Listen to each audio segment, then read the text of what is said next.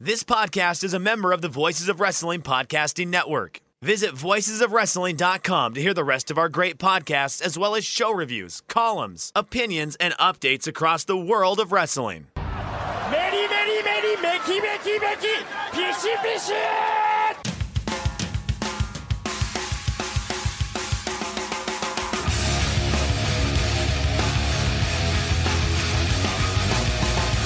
are listening to the Voices of Wrestling podcast with your hosts, Joe Lanza X out and go listen to some boring podcast where they're, where they're afraid of their own shadow. Okay? Don't listen to Joe Lanza because Joe Lanza's not changing. and Rich Kraetsch. Give me a I name. like him. Who delivers this guy in a big spot? Joe, don't yell at me. I like In, him. in the big spot, who delivers better than this guy? Stop yelling at me. I agree. Welcome once again to the Voice Wrestling flagship podcast. I am Rich Kraetsch alongside, as always, the king and the expert of Jersey trash culture. It is Joe Lanza. Joe, what's going on?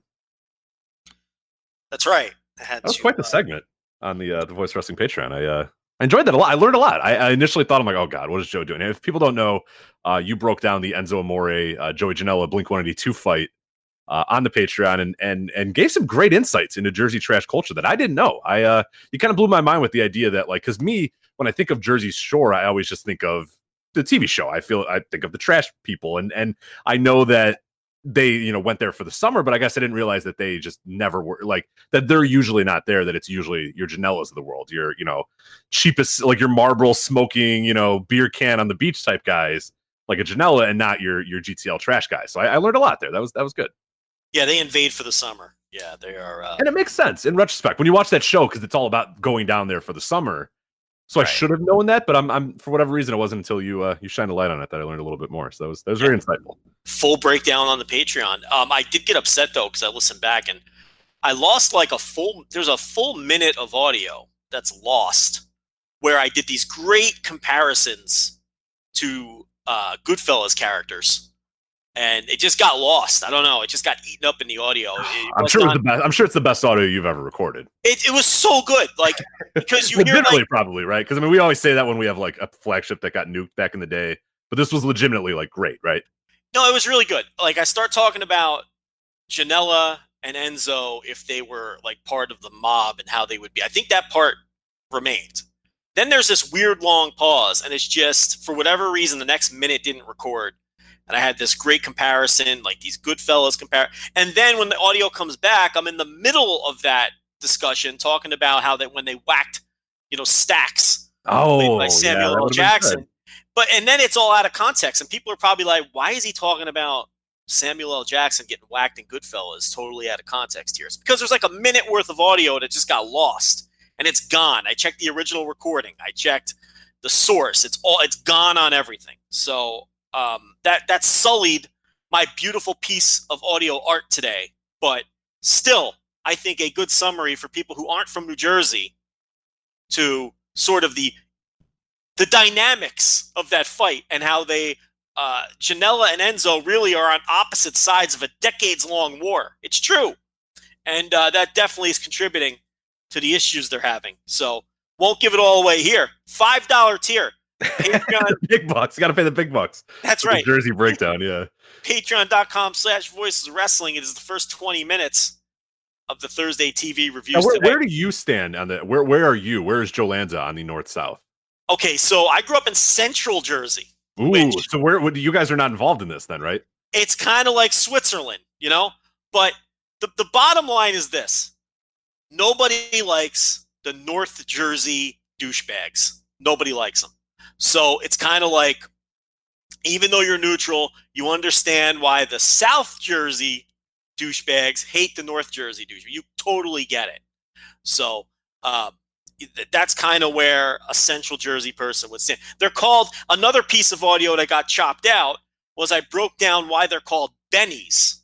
Okay, B E N N Y. Benny is what you is what the people in South Jersey call the douchebags from North Jersey who invade in the summer. It is a it is an acronym for the first letter, like the train line. It's Bayonne, Elizabeth, Newark, and New York. B E N N Y. Ooh, okay, all right. Benny. So that's like the path of the train that takes those motherfuckers back home at the end of the summer. right? So they call them bennies. That's a it's another uh, you know slang term, and and and you know uh, seaside Tonys, which I that piece of the audio didn't get lost. but uh, so so that's what you, and that's I Enzo. This That is fits- That fits en, that's Enzo to a T. He's Absolutely, a seaside Tony. yeah. He's a Benny. You know, he's from North Jersey. Um, he pretends he's from New York, which is like another mark of a of North Jersey douchebag. Like you know, they they they they perpetrate like they're from New York, but they're not. And and he's a total Benny. And and you know, Janela, he's he's the real deal. He's a South Jersey dirtbag. He would tell you that himself. If you said, Joey, are you a South Jersey dirtbag? He'd say, absolutely. That's what I am. You know, I, I smoke cigs on the beach. I, I have ciggy breath. I, I, I, drink my beers. domestic. He drinks a domestic can of beer while on the beach. Absolutely. And they don't like when those bennies come to town in the summer. And there, there's fights like that, except with actual punches thrown every single day in the summer.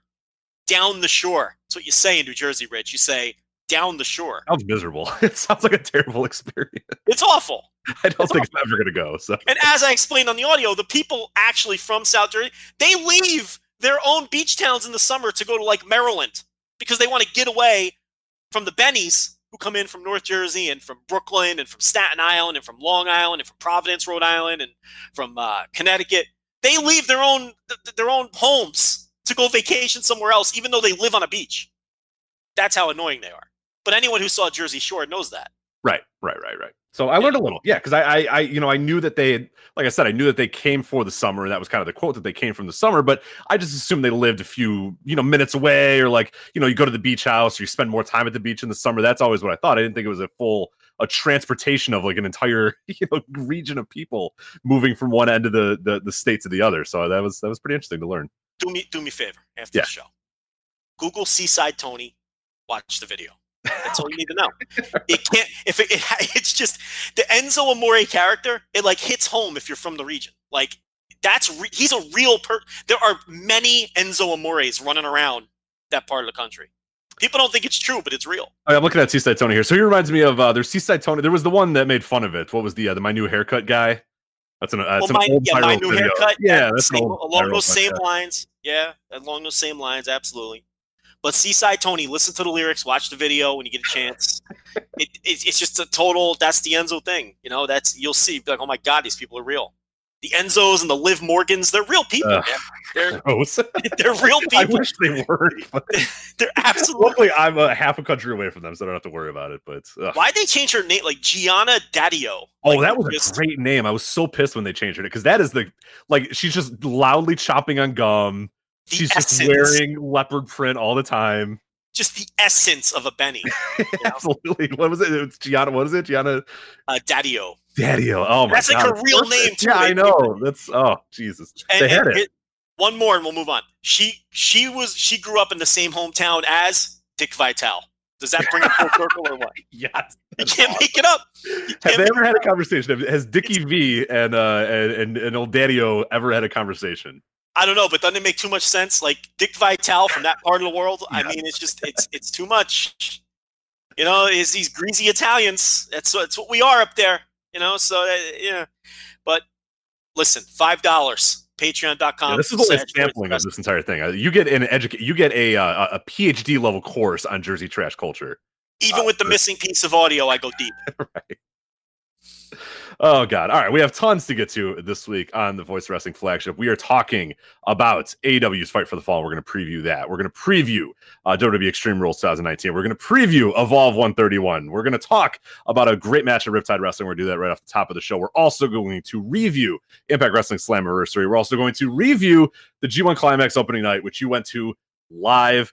Oh yeah, and there's also Jun Akiyama stepping down as All Japan president and then the uh, the the president of CMLL dying and being replaced by his 28 year old daughter. So uh, not a whole lot to get to this like a pretty light week for the most part, but Jesus, there's so much going on, and and we wanted to start first off with uh, uh, Riptide Wrestling. When have we ever a uh, like you mentioned on, on on the Patreon side? When have we ever talked about Riptide Wrestling? And, and, unless we're just talking about you know the, the production values of which I love, but we're starting the show, Joe, with Riptide Wrestling, and the match is Pac versus Cara Noir you uh were talked about that you saw this match a little bit ago it was from july 5th uh 2019 we had the link it, it started going around a little bit you know, this is this is you know we, we're we're tastemakers, man. I I've, I've been watching the views of this video; they're going up a lot. You know, a kid, talk to a kid, man. like, you know, Yeah, uh, you want a bowl booking, you talk to us. That's right. Um, yeah, I watched this match, and um, you know, because I, I had seen people talking about it.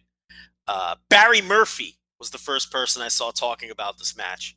Uh, he's a listener, and um, and and I, and we follow him on Twitter, and um, so I, I I checked it out because it was Pac, you know, and I you know and I, I think he's having a tremendous year. I've never seen this uh, Cara Noir. Is it noir like film noir? yeah, I believe so. I, I think so, but uh, we're probably gonna be wrong, and someone's gonna get really mad. But whatever, we're gonna go with that. I'm gonna stick with Cara Noir. So this, uh, I, I was unfamiliar with this guy. Um, now, since I went and found a bunch of his stuff because I, I, I want to catch up on this guy.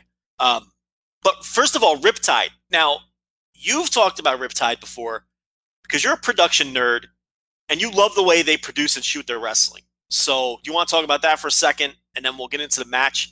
Um, what did you think of this particular match? Did you like the way this was shot and the way this was, uh, the some of the angles they were using and those sorts of things? Yeah, yeah, absolutely. Yeah, before we get to the match itself, uh, yeah, production wise, they, they always are really good because what they do, if you haven't seen it before, it is sort of the, and I think Progress was maybe the first one that I would say really took that next leap into kind of being like, all right, no, no, there there is WWE style, which we know is everything's bright, primary colors, everything's lit, the crowd's lit, the, the ring's lit, the arena's lit, like everything's lit.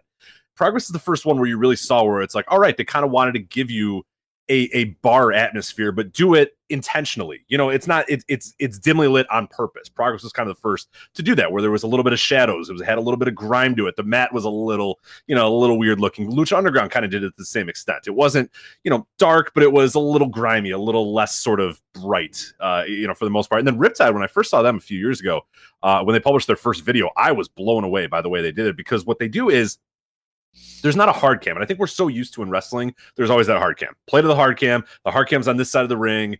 It's just, you know, they'll, they'll do tight shots, they'll do close shots, but they're always will go back to the hard cam. They'll, they'll, that's the, the, the easiest thing to do is go to the hard cam. And that's the best way to get a, a shot of the entire ring, to get a shot of the crowd reacting or whatever. Well, Riptide, what they do is, is, is they do a few different angles. They have low angles, they have high angles, and they'll go back and forth, but it feels like there's never at any point one singular camera that you can call the quote unquote you know, hard camera. There, there isn't. It's a lot of movement around, like, but it's not shaking moving around. It's moving around in the sense that like the person running the camera has to move a little bit, but it's fine. It keeps you sort of in the atmosphere. It keeps you feeling like you're right into the ring, and that's that's I think intentional as well. Is that the people doing it? And I know the guys that are shooting it. It's all it's a, it's an actual production studio, so then they know what they're doing. The idea is that like you're just kind of there. You know what I mean? You're in the crowd you don't feel like if you're watching WWE Extreme Rules this Sunday, you're not going to feel like you're in that crowd. You you know, it's got too much polish, it's got too much refinement. This one, it does. It feels like you're you're kind of there when the when the mat moves, when there's a big move, it kind of you know it has a little bit of like sort of movement to it. Not the Kevin Dunn shake, but a little you know just a little bit of movement.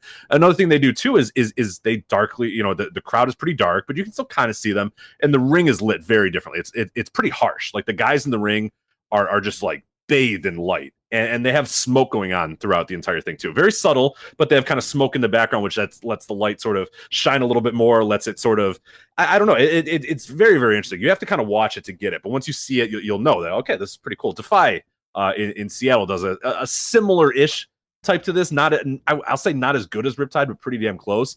But uh, no from the production values of this match i thought were awesome. It, and it, really got across uh, and especially when we're going to talk about this match because this match is so much a an atmosphere match, a, a, crowd reaction match, a, a, a match between two people where you want to feel like you're there and you're in the experience and you're you're watching it, you know, real time. And this does a great job. The production does an incredible job making you feel like you're there in that building watching these guys wrestle. So yeah, I, two thumbs up for sure on the production for this one.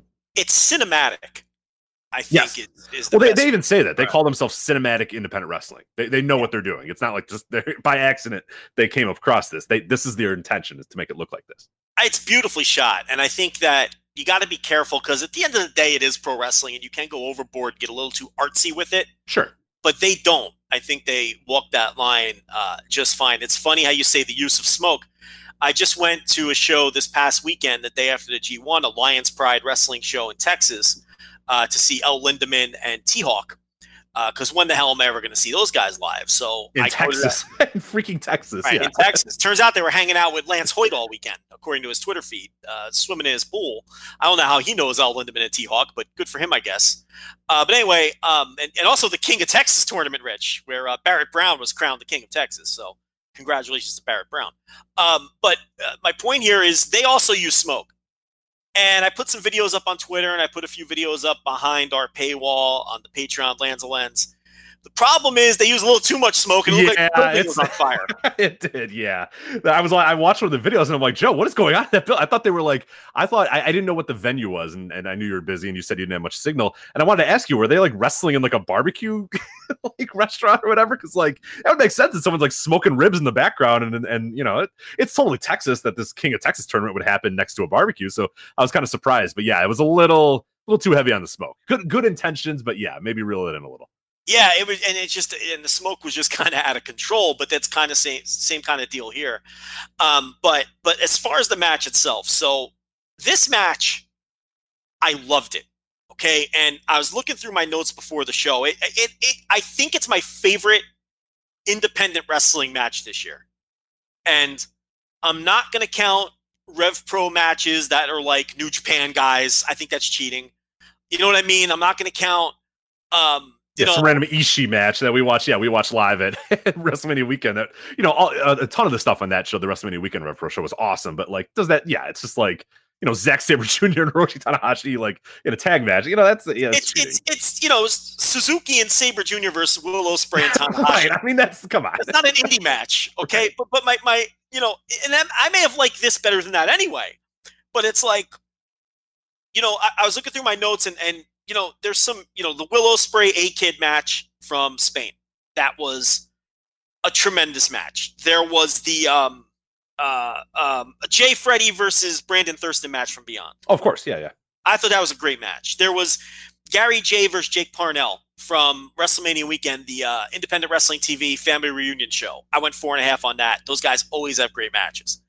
And then there's this. I mean, I think it's it's just as good, if not better, than all of those matches as far as the best indie matches I've seen this year.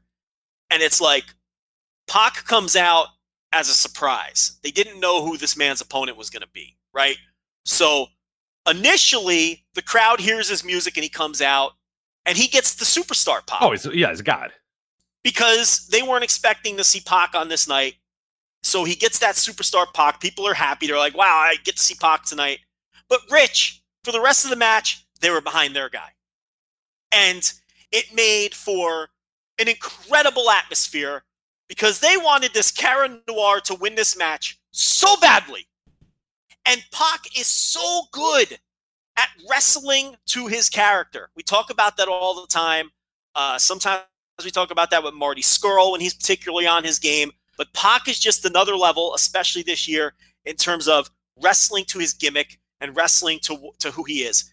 If you were a casual fan in that building and had had no idea who Pac was, maybe you're a WWE fan, your fan, your family, your your friends, your family dragged you to that show. You knew nothing of independent wrestling or whatever, whatever the case. You would understand and get the gist of what Pac is all about five minutes into the match. His facial expressions, his mannerisms, the way he works. He's a bastard, and it comes through with his work that he's a bastard. And and and and he's so easy to root against. And he's having this great year, and he's like this came off like the very best example of a popular local underdog babyface against a traveling world champion, which is really what the exactly what the match was. You had this international world champion superstar who never does a job, and you had this local hometown home promotion underdog, and he wrestled it as such. They didn't work a match where Cara Noir was on the same level as Pac, Right. and it would have been wrong to do that. Right. The They first wrestled- 20 minutes of this match, he's getting his ass just absolutely handed to Yes, him. handed to him to the point where Pac is basically toying with him eventually at, at points during this match. But and, and that made for the better story.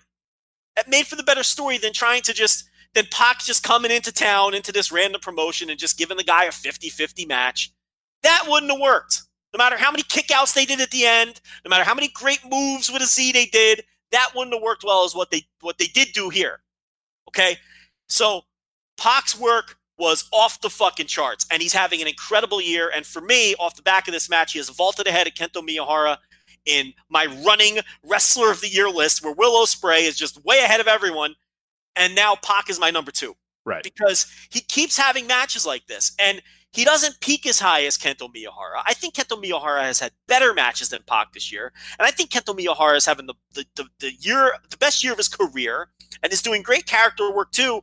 But Pac is just on another level with working to who he is, and getting over the idea of who he is and what his gimmick is and what his character is.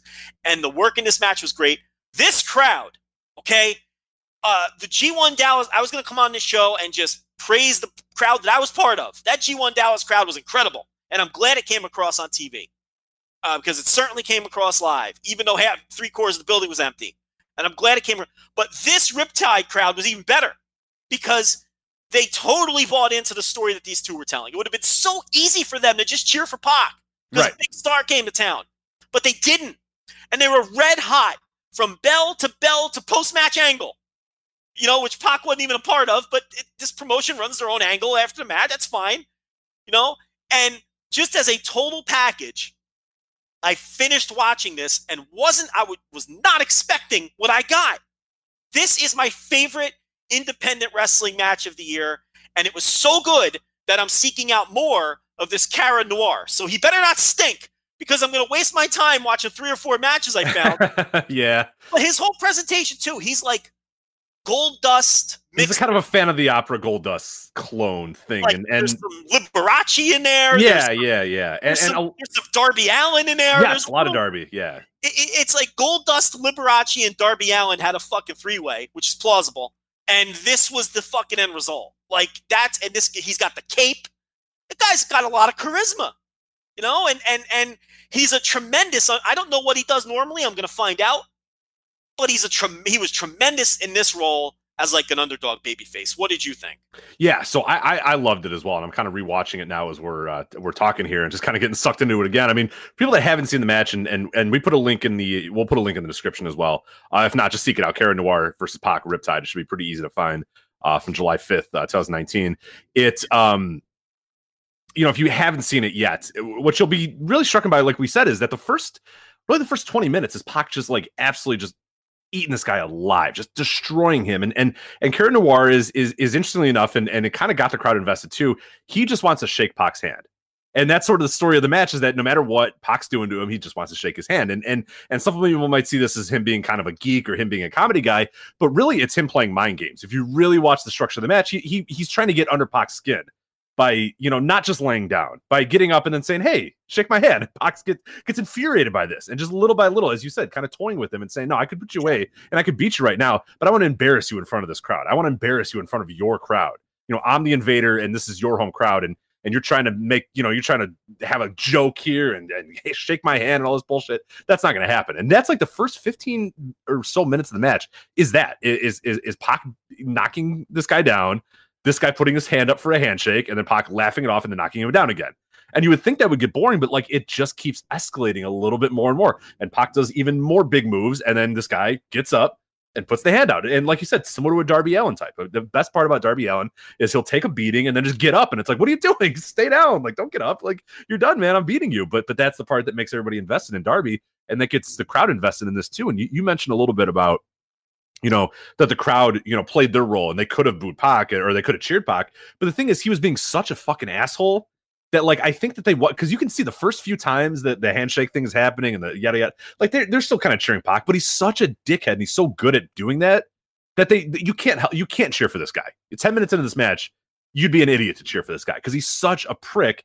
And and and and Noir is being such a you know a, good guy and just trying to get a goddamn handshake out of this guy that the crowd gets invested in it. So that I'll I'll give credit to the crowd for saying, hey, this is what we're gonna do, and we're gonna cheer for our guy and and not cheer for this guy. But I think Pac too, we got to give him credit because he could have just as easily done all really cool moves and play to the crowd and do the cool heel thing, but he's not. He's just being an absolute dickwad the entire time. And I think that's an important part about it too, is that he does play that role to perfection. But yeah, then you get, you know, a, a little bit of hope spots from from from Noir there, and the crowd is popping for every little bit of that. It's a little bit more 50-50 towards the end, but then it just becomes, you know, at, at, at any point where Noir has a little bit of momentum, Pac just puts him down because Pac is very clearly the better of the two. I mean, Pac is the guy that's not going to lose. You know that he's probably not going to lose this match. That Cara Noir is going to lose it, but it's just a matter of okay, you know, how is it going to happen? How long is this guy going to survive? And I don't know. Maybe he does surprise us and, and get this victory. Maybe he does do something insane and get the victory. But no, I think they played it to absolute perfection. And the crowd is just eh, the crowd is living and dying by every single move. And yeah, you got to go out of your way and watch it. It is,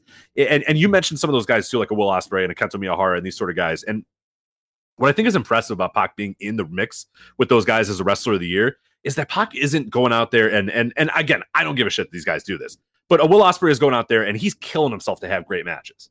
I don't mean that literally. I mean he's working his ass off. You, you know what I mean? He uh, a guy like a, a Naito and a Bushi, those guys work their asses off to have great matches. Pac is for being Pac, for being what Pac used to be. This guy, I mean, he how many big spots are in this match that you would say off the top of your head that Pac does? He listen. He definitely. You're, you're absolutely right, and he actually changed that style while he was with WWE. Right. And but he's a minimalist this time, and it's awesome. Like it's it, it's fun in this in 2019 to have a guy who who can do that. You know, can do it too, and that's uh, actually one of the fun parts about his story, his character is that people still, and, and it's probably going to happen for a while because he does do it every so often. He, he will break out a, a Phoenix Splash. He will break out something spectacular every so often. So people know that he can do it. And it's almost more frustrating that he comes to your town and then doesn't do it. Does yeah. that make sense? Because he's getting over without that stuff. Right. And it's like the crowd, I think, is like, oh, cool, it's Pac. And then it's like Pac just like kicking somebody. And you're like, well, I thought you were going to do Pac stuff. And like, he'll do it. You know, he'll beat you maybe at the end. But then there's the matches that he had, you know, in, in uh, what was it? Uh, Rev Pro, right? Yeah. Am I thinking of the one where he just he could have finished off uh who was that against? I'm blanking on who that was now. That match I really it, enjoyed. The, uh, it may have been the oh, couple shit. different Pro matches he had. So what's the one I'm thinking of? There's a it went to a time limit, and like Pac could have finished him off, but he just chose not to. Was that the Chris Brooks match, or did the Chris Brooks match end in the? It may have been the Will Ospreay. Was it Will Ospreay at High Stakes? I think that's yeah, that. I think it was that one where where again it's like Will just like challenging Pac, like come on man, like give me your best. And Pac's just like nah, I'm good. like, he hand waved him. Yeah, right. nah, I'm good. And then he's like, all right, cool. You can finish me off. You can pin me. And he's nah, I'll let the I'll go to time limit. It's cool. I'm out. like I'm good. And I love it. It's it's just he's playing it to perfection. It's just so good. What Pac's doing right now is just next level great. He's awesome. so good. Yeah, he's incredible. It's just he has his the heel charisma that he exudes and the way that he works. It's just uh you, you got to watch to understand. He's doing the same thing in Dragon Gate too. I mean, you know, whether it's uh ragdolling Dragon Kid around or or the KZ match. Oh where, god, the KZ match is awesome. Yeah, I mean, so it's it's it's like you know he's it's not like he's not peaking high I mean, I don't think he's having the same caliber a year of Miyahara, but I don't think he's far off. And I think everything else just puts him over the top. And and look, I don't mind at all that he refuses to do jobs and that he's protective of that Dragon Gate title. He spent the better part of six years in Dragon Gate before he went to WWE. He's loyal to people there. He's loyal to the company. He respects that he's the world champion there, and uh, it's an old school mentality and yeah. one that I don't particularly mind. Joe, I I think the wrestling would be a lot better. I don't mean not if everybody did it, but I think wrestling would be a lot better if more people did it. You know, or not only not being like a total asshole about nah, I don't, but like being protective of like, no, I'm the champ, man. Like, nah, you know, I'm coming to your town. I'm a big star. I'm, I'm not, you know, I'm not doing a 50 50 match and I'm not jobbing. I you think can, it's fine. Yeah, you can book me, but you know, I'm I'm not losing to Chris Brooks. Um, you know, it, it's that kind of deal where it's like, uh, you know, I, I totally understand it. You know, I'm not losing to to uh, Cara Noir. I'm just not doing it. And and a lot of promotions have gotten around it by putting them in three ways, and then the other, the, you know, the third guy takes the fall. He does a lot of DQs. The thing about the Pac DQs, Rich, is I think they help his gimmick. Absolutely. Like I think it enhances what he's doing when he. I said it's a frustration. It's like, damn, yeah. dude, you're so good. Why are you being so bad? Like you don't have to do that. And if you know, here's the thing though, are we being fair? If he wasn't as good at this as he is, would would we still have the same opinion of the refusal to do jobs? Uh yeah, no, probably not. I mean, yeah, he's he's the fact that he's good at it and you know, we're fans of him probably help. Yeah, and but, it's part of his bastard gimmick and all that. You know, cuz that definitely plays into it. I mean, cuz it works for his gimmick and I think that helps him. Yeah, Whereas, but I think we, you know, honestly though, you, you, for people that listen to the show, you know, you and I we think if you're a star, you should just win all the fucking time. You yeah. know, like it is this weird thing in pro wrestling where like if I want to be pushed and I want to push this guy, I just have to win a lot because that's how wrestling worked for 80 years. Is guys that are stars win. You, you make a good point because let's, let's let's look at it this way. If Kento Miyahara went off to Europe and worked a bunch of different indies, we wouldn't even expect him to lose. It wouldn't even be a question of, oh, he has to refuse to do the jobs. Why should Pac job if he's a world champion? Exactly. So it's like we're almost, it's like because no one has cared about this shit for the last decade and a half or whatever, it's almost like he feels like an outlier. But in reality, why should he ever lose if he's a world champion? We would never expect Kazuchika Okada to go to ROH and lose, right? And no one makes a big deal of the fact that Kazuchika Okada goes to ROH and doesn't do jobs, or Rev Pro and do jobs, or that you know these other world champs. So why is it we we sort of treat this differently? Like we make it a big deal that this guy doesn't do jobs. Good for him. He should, and and because he ha- treats that belt with such reverence and respect, okay, it puts him on all of those other guys' levels. Whereas if he went to all of these indies on his downtime from Dragon Gate and just did whatever the promoter said and put over the local guys and lost a bunch of matches, he wouldn't have the aura he has right Well, now. it'd be done by now. It'd be over. I mean, he'd just be a guy out there having pretty good matches, and, and that'd be it. He wouldn't have that Pac aura that we talk about, where, like you said, you watched this match because Pac was in it. That aura is gone if if if he's just out there having 50-50 matches and and winning some and losing some and and doing some cool moves, then taking the job. or what- Like that, you wouldn't. That'd have been gone in, in three months. The the oh Pac's on the Indies thing would have been gone, long gone. I mean, he's he's it lasted quite a while already, and yeah, you're still you see Pac on a, on a, a video title and you click it. And then what does more for Ben K? This or if the guy was out there doing jobs? Right. Now Ben K is going to beat a guy, presumably, who hasn't lost a match in fucking forever. I couldn't tell you the last time this guy took a pin. WWE. Right? I mean, he hasn't taken a pin. He hasn't dropped the fall since like fucking Enzo Amore on a fucking house show somewhere or something, right? I Right. mean, No, absolutely. And, and and we act like this is like a brand brand new thing, but it's like, you know, you go back even I remember Bryan Danielson would would I mean, jobs in in, in his prime in Ring of Honor, people kind of assume that oh yeah, he probably he go back and look at a lot of the like Yeah. a lot of the results. That dude did not lose very often. He very very rarely lost until he was basically either between titles or on his way out. He was a very protected guy, and guys were. I mean, the stars were protected. It's not. It's like this, but we've gotten used to in the last, you know, sort of the PWG style where it's like, ah, wins and losses, who cares? Just go out there and have a fun match. And and that's not what it has been forever, and it's probably not what it should be either. I I much prefer knowing who the stars are and the stars being protected. That's just me though. I, I like that style. I agree. And, you know, this Cara Noir losing this match, I mean, it, it means nothing.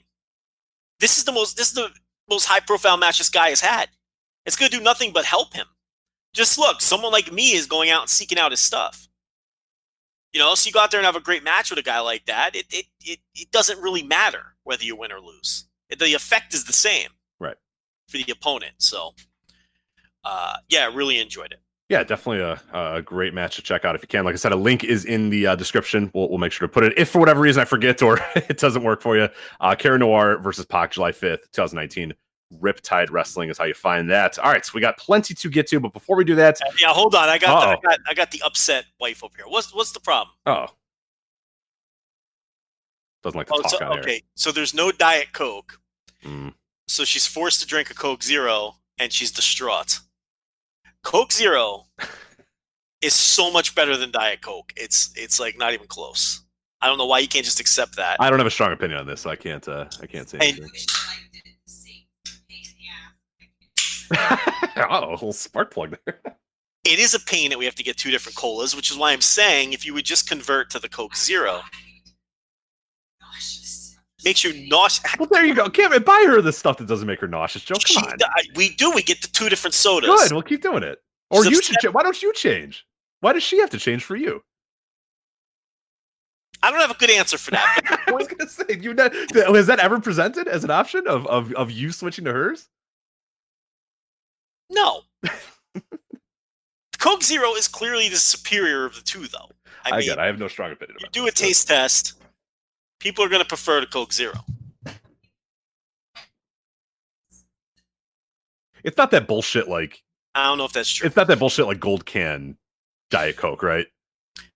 no, it's the silver. Okay. well, you know what I'm talking about? It's like the caffeine free, sugar free. Not like, what is that? caffeine-free. No, no, no. yeah, that's. Why would I drink any of this if it didn't have caffeine in it? I mean, that's Well, that, I, I didn't know if she was different. I just wanted to make sure. So no, no, no. It's it's the caffeine. I mean, she's drinking the Coke Zero. I mean, she she's not refusing the Coke Zero. Well, so if it makes her nauseous, then you're a bad guy. So how does that make me a bad guy that she's out of Diet Coke? go out there and get go out there and get her a diet coke. Come Maybe on. she should ration her Diet Cokes better, and she wouldn't what run were you out. doing all day? What are you doing all day? You don't drink as many as me because that's all I drink. I, I almost never. That's correct. My body's breaking down. oh, I, I I heard. See, this is funny. You say you're in uh, you know top peak physical form. She claims I- your body's breaking down. She sees you every day. So, uh, I know. stay in top peak physical. Ah. These are lies. I'm very good on those steps. Those steps up and down all day.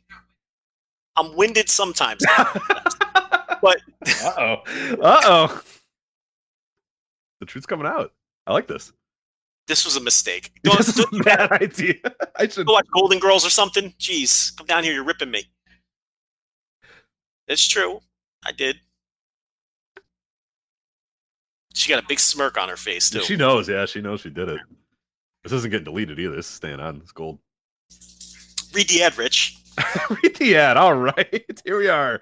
Anyway, uh, thank you, lovely Brittany, for jumping on to the Voice Wrestling flagship. Anyway, uh, plenty to get to, but I do want to let everybody know that this episode of the Voice Wrestling flagship podcast is sponsored by our friends at ZipRecruiter. And hiring, Joe, as you know, is very challenging, but there is one place you can go where hiring is simple, it's fast, and it is smart. A place where growing businesses connect to qualified candidates. That place is ziprecruiter.com slash VOW. ZipRecruiter sends your job to over 100 of the web's leading job boards, but they don't stop there. Their powerful matching technology scans thousands of resumes to find people with the right experiences and invites them to apply for your job. Now, as the applications come in, ZipRecruiter analyzes each one and spotlights the top candidates so you never miss a great match. Get this, Joe. ZipRecruiter is so effective that four out of five employers, four out of five employers who post on ZipRecruiter get a quality candidate through the site within the first day. You cannot beat that. And right now, voice wrestling listeners can try ZipRecruiter for free. This exclusive address, ziprecruiter.com slash VOW. That's once again, ziprecruiter.com slash VOW. One more time, ziprecruiter.com slash VOW. ZipRecruiter, the smartest way to hire. We thank them very much for sponsoring this edition of the Voice Wrestling Flagship Podcast. All right, Joe, we got a shit ton to get to here. Where the hell do we start with all these topics? It, it's just, it's maddening. Like the G1 opening night happened and you were there live, and that feels like a month ago, and it feels like it's like the fourth most important thing for some reason. I, it's just this this week is is maddening. I think we got to open to G1. All right, we so have- you were there live, man. I, I I did my thoughts here on Patreon now, patreon.com slash voices wrestling. Uh, of course. Uh, you were there live though. What was the the initial kind of big picture before we kind of break down the show uh, and talk about uh, a little bit about the attendance? I think is important for us to talk about the attendance. But yeah, what was your experience like? You know, where'd you sit? What what'd you do? What'd you eat? Let, let's let's hear it. Well, I mean, the first thing the first thing I noticed was um, the crowd was super hot, and my concern was because it was the big cavernous building with five thousand people in a twenty thousand seat building that maybe that wasn't coming across on TV. But I sent out a tweet, and it was very obvious that that was not the case. That it was one definitely coming across on TV because people said it came off like a super hot crowd, so that's good. Um, it really was an amazing crowd from you know opening match to main event uh, despite the fact that again i think the total attendance was what 48 36 or something Yeah, four like four eight four six was the uh, was the official attendance for this show. So. Yeah so now here's the thing. So you got to remember you can't what we always say if you're going to put 5000 people in a 20000 seat stadium i cannot give you credit. That's that's a bad look now if this was a 5000 seat building and you got 4800 people in it i will pat you on the back and credit you for your sellout but this was horrible optics especially since with the japanese mentality of not moving people around they didn't give a fuck that there were large patches of visible arena on this broadcast with nobody sitting in them. I mean they just they, they never care about that. If you watch japanese wrestling you've seen over the years um, you know empty buildings uh, like this and they just they don't it's not like american wrestling which has been so built around television and making sure it looks good on tv that they'll herd everybody to one side of the building like impact used to do like smackdown does today they don't do that in japan they don't care it's just it is what it is and you know they'd like to sell more tickets but if they don't it, the chips just fall and they just they, you know because i was there and they were making zero effort to move anybody anywhere. I mean, you'd have sections up top where there were three people sitting in them. And, you know, they could have curtained those off and moved everybody down. They made no effort to do so. Yeah, I saw somebody posted on Twitter. They were like the only guy in their section. they're just like, you know, their arms are just Yeah. stretched out, and that's fun. Like, I would probably go to that section if they're not going to move me out of there. I'd be that guy just sitting by myself in the in the section all to myself. That'd be awesome. But So the optics are horrible, and they didn't even sell 5,000 tickets. The thing about it, though, that people have to understand is when they put these tickets on sale, the setup was for 4,000 tickets. Okay. So what does that tell you? That tells you that they were prepared to at least break even on 4,000 tickets. Otherwise, they would have set it up for more than. You're not going to set up the arena to lose money. right, Okay. So, you know, and then they opened up a couple of uh, mid level sections about a month or a month and a half ago. Rocky Romero fired out a tweet and they sent out a tweet on their uh, official, I think, English Twitter page that more uh, sections were opened up. And uh, so they did open up some seats and they ended up, you know, putting 4,800 people in the building. And I got this secondhand, but through someone who talked to someone in the company, the exact quote was, "We made a little bit of money," is what they said. End quote. So this show wasn't any kind of raging success from a financial standpoint. They barely broke even. They barely made a profit. Um, I'm sure on merch they killed it because Rich, that merch line, and I put out one picture on Twitter, but it didn't do it any justice because I couldn't even fit everybody in the frame. It, the merch line, and it never stopped from pre-show until they stopped selling shit after the show. The merch lines were ridiculous. So they learned their early lessons from Long Beach. Remember, they weren't bringing enough T-shirts. They learned that lesson. Plenty of merch. Lines were ridiculous. There were people who just weren't even watching the show. They were busy standing on the merch line, which I will never understand. Order a fucking T-shirt online. I mean, sit down and watch the show. What are these people doing? well, But some of them uh, for for to, to to defend some of these people. I'm not going to be one of those guys. I'm going to watch the wrestling show. I don't really care. But for some of those people, they are like exclusive shirts. Like I know when when All In was there, uh, and sometimes when New Japan has been running in Chicago, they will run specific like I, I know they had there was an Lij shirt that was in like the Chicago flag design or whatever, or it had the Chicago flag colors. And Yeah. like they said, when we're when we're out of these ones that we brought here, we're done. Like you're not going to be able to buy these anywhere, and that's it. So I get it that people wanted to buy that particular shirt, and I heard that there were a lot of the ones that they were selling at this show were Texas themed New Japan shows that are, are shirts that you're not going to ever get. They're not going to pop up online. They're just selling them for the purposes of this show. Maybe New Japan should sell them online because they probably sell a lot more. But I get that they maybe want to create that demand or whatever, and it- it's a special thing for people to do. But you couldn't. I, I wouldn't be caught dead standing in an hour line to buy a shirt. So I'm not Yeah. the person, but there are people, obviously. All right, I'll concede that it's not my thing and I just don't get it. But if that's the case and these are like specialty shirts you can only get at these events, it makes a little more sense to me.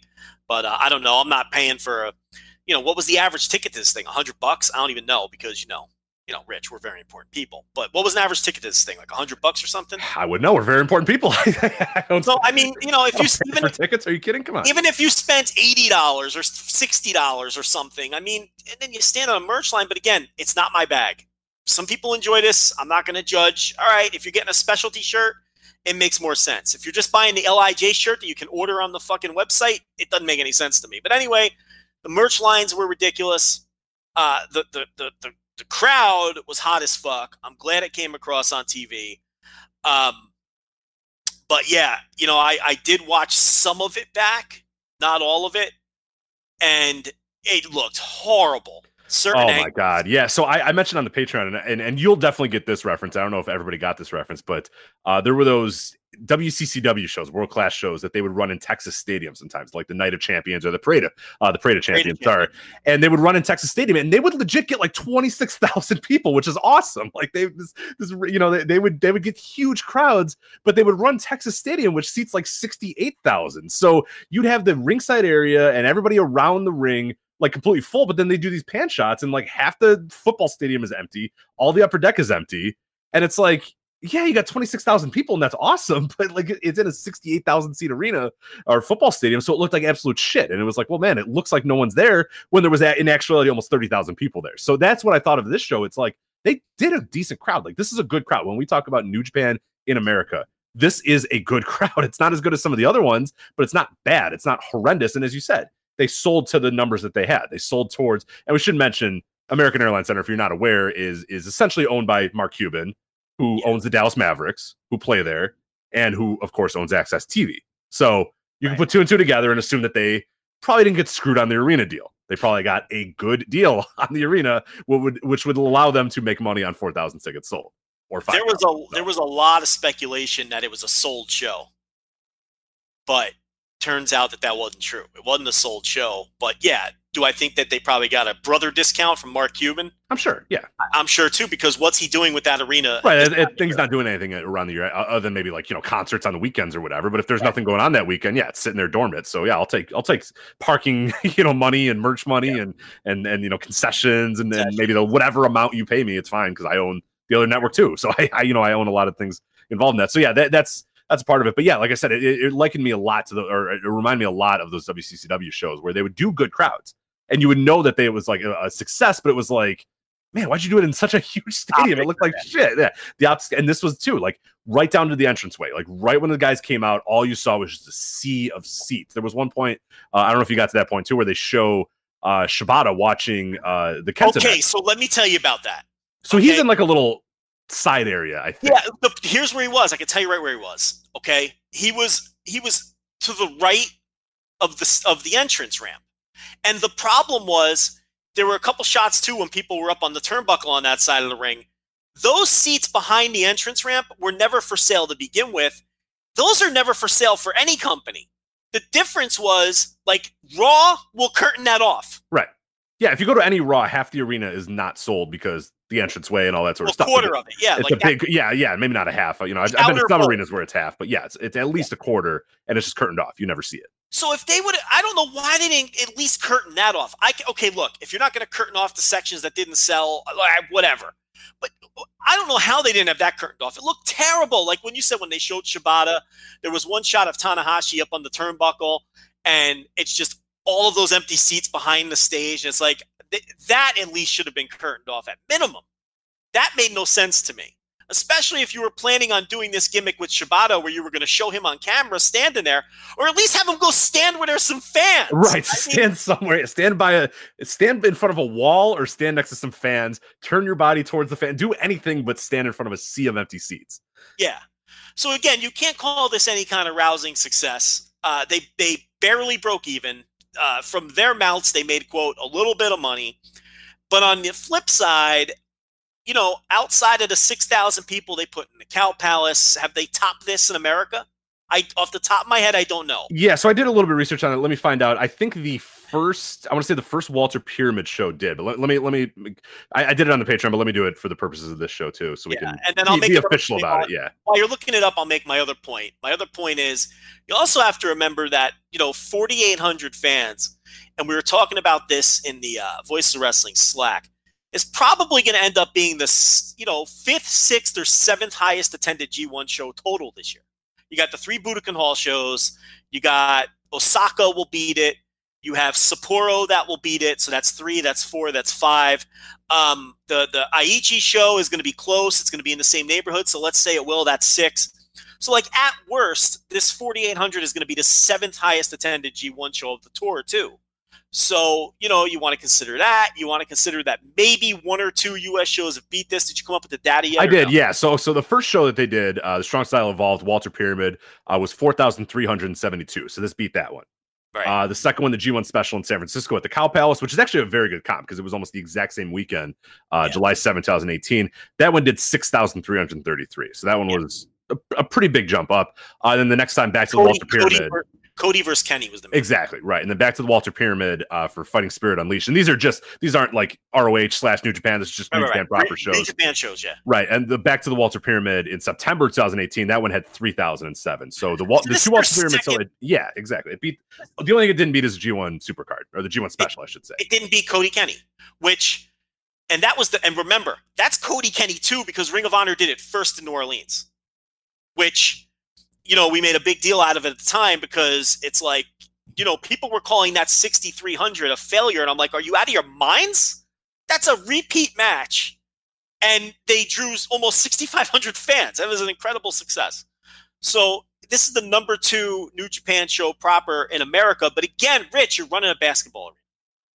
But the thing about it is, they don't seem to care. I don't know anything, and please don't put this on Reddit as some kind of scoop because I hate when you people do that. This is just me speculating. I think they're coming back to Dallas next year for the G1 show again. Because I don't know if it aired on TV. You would know better than me. But you know, did they show Okada's post-match speech? Um, I think they did. I didn't watch because I had to record the, the the Patreon show, so I didn't listen to the entire Okay. speech. So So whether they did or not, he he you know he did the rah rah thing. Did you guys enjoy seeing G1? I did see that. I did see up into that, but then he kept talking and talking and talking. I was like, all right, I got to record this thing. So He said, "Do you want us to come back to America for G1? Yay! Everybody cheer. Okay, then we're going to do it. Yay!" So they they plan on doing it again. That's one clue. Number two, um, they did make a little bit of money. Uh, you know, number three, I think to them, it's sort of a even though it was only forty eight hundred people, I think to them it's a badge of honor that they ran a building like this. I think to them it's a bragging point to the fans in Japan. Um, to them, I think it's a it's sort of a symbol of growth that they're able to run a basketball arena. Now it's silly because you're not even coming close to filling the thing, but I think they get off on the idea of saying we are running G1 shows in America in a major basketball arena. I think they enjoy saying that, and because they didn't take a bath, and because you know they made a little bit of money, and based on that Okada post match speech, I would not be stunned at all if they come back and they do it again in Dallas because, you know, Cuban probably is giving them a deal. Because I'm thinking to myself, how can you make money on putting four? But then when you think about it, they set it up for four thousand fans, so it must. They, I don't think they're lying. Because why would you set it up for four thousand fans if you knew that was going to be a loss? That would just be dumb. So, um, you know, a lot of people are saying, "Oh, they shouldn't run Dallas again." I don't necessarily disagree, but I think they're going to run Dallas again. I think this is going to be the the, the G1 kickoff show again next year. That's what my gut's telling me. But um, but I guess we'll see about that. Yeah, maybe, they'll- I mean- they'll expand and do one in Dallas and then do the other block in in California somewhere. Right, because these are, I mean, the, the problem is like, and, and I'm a big like, I'm big on like arena optics and, and that sort of stuff, and it looked like crap from an Oh, optics awful. standpoint, Look like shit. right? But from a business standpoint, if they made money and they got their second highest house that they've ever had in in in you know America, it, it's it's a useful thing for them. You know what I mean? Like this is this I'm sure is a positive to them. We think of you know, my, you know, American pro wrestling is a lot about optics, and and and, and Japanese pro wrestling when they come to America should be as well. And and I think it's an important thing uh, to, to do for wrestling because it it, it makes you appear less than you are. You, you know what I mean? Like I and, and that's I don't want that perception for New Japan because I think when they come to the, this was a successful show. You heard that they made a little bit of money. It felt you know from their standpoint, if they think that they're coming back and all that sort of stuff, and Okada's making that grand uh, proclamation, that means they're probably thinking about coming back. You don't say, "Hey, we're going to come back," and then say, "Ah, no, no, no, we're not going to come back." So they probably are. So they obviously thought it was a good thing for them but like i just think that they need to be a little bit more aware of that that people pass around pictures that that it's obvious on video that it kind of just gives you this feeling of oh this doesn't feel like a very hot product when in actuality it's you know the second biggest house they've done in america and it's actually a nice recovery from where they had earlier in the year when there was kind of a disaster in terms of new japan running in america. This was completely successful. Nobody had visa issues. Nobody couldn't arrive. The cards were awesome. The show was great which we're going to talk about in a bit. Like this is a huge success but it was just like people Well- and and and and rightfully or wrongfully so look at it, the arena and go geez this arena was empty when in actuality i mean this is a, a pretty good thing for them. Like they they were successful I, I, hesitate to call it a huge success. I'd call it a minor success. And, but the thing is, I don't think they care about those optics. That's the thing, and I don't Right, think right. they understand that that they don't understand that that matters a lot here, because again, wrestling has always been built around television here, and it's important to look good on TV, and they just don't have that mindset because it's not like that in Japan. That's not how it's done in Japan, and it's it's wrestling, especially since the '90s. It's a TV show and you're not going to have the Price Is Right with half the seats empty. They're going to fill those seats, or they're not going to film the show. And it's the same thing with wrestling. They're going to make sure the seats that you see are filled because it's a television show, and that's why all the American fans are so disgusted by the optics of this because we've all been taught that you shouldn't see empty seats, and you do what you have to do to fill those empty seats. And I'm looking around before the show and I'm like, they are making no effort to fill these seats. And I'm I'm I'm I'm standing there with Damon McDonald from uh the Super J cast and we're trying to figure out where like the hard cam is. And then at one point I'm saying to him, it doesn't matter because they're not moving anyone anyway. So I don't know where it is and it doesn't matter where it is. You know, so they just don't seem to give a shit, which was a little weird. I still think that little new beginning tour hurt this show. I will stand by that. I've been saying that um, because I, I do think that hurt consumer confidence. And there was, look, you're going to sell your that big, big your biggest chunk of tickets in those first you know 48 hours to a week when people are excited about the announcement. And people were gun shy because they got burned last time by the visas. Right. And they did not trust that this was going to be a full on 100% all out big time G1 opening night show, which hardcore fans like us and the people listening knew. And they drew those people. Rich, half of our staff was there. You know, the hardcore fan who understood bought the ticket because they knew what they were going to get. But the casual fan or the not so hardcore fan, someone who doesn't listen to podcasts and isn't a giant dork like we are, they didn't trust this because they got burnt on the previous one. So I thought, I think there was some consumer mistrust. I do. And I think that this show, delivering the way it did and the quality of card that there was, um, you know, I think that will help when they come back. Now, the Super J Cup, they're running theaters. Doesn't matter they sold out instantly. Oh yeah, most of those. I think every most are sold out, and the ones that aren't are just a few tickets left to go. So the yeah, two those, first those nights, the, yeah, the first two nights are in like 300 seaters, and those sold out instantly. They're going to sell out shows like that instantly every time. And then the final night is almost sold out. I mean, it, it, it's going to be a good crowd whether they sell every ticket or not. And then I guess we should talk about they announced they're coming to the East Coast in September. Pretty quick turnaround. Uh, but the big news is where they're coming on the East Coast. Hammerstein Ballroom, New York City, ECW Arena, Philadelphia, and what is it, Lowell, Massachusetts? Yeah, the the, uh, the Lowell Auditorium uh, in in Boston, Mass. Yeah, and the big thing there, mid-sized venues that they they can sell out pretty easily. Number one, and number two, all three of those are ROH buildings, and that is just a kick in the dick to their United States promotional partner to go into their backyard and run three of their tentpole flagship buildings without any involvement from Ring of Honor whatsoever. Right. That's the important part. No mention of Ring of Honor whatsoever. And if people are saying, oh, well, maybe, you know, Ring of Honor is going to be in Las Vegas, I think at that time. So they're not going to be there. No Ring of These are New Japan proper shows. Right. These aren't War to World gimmicks.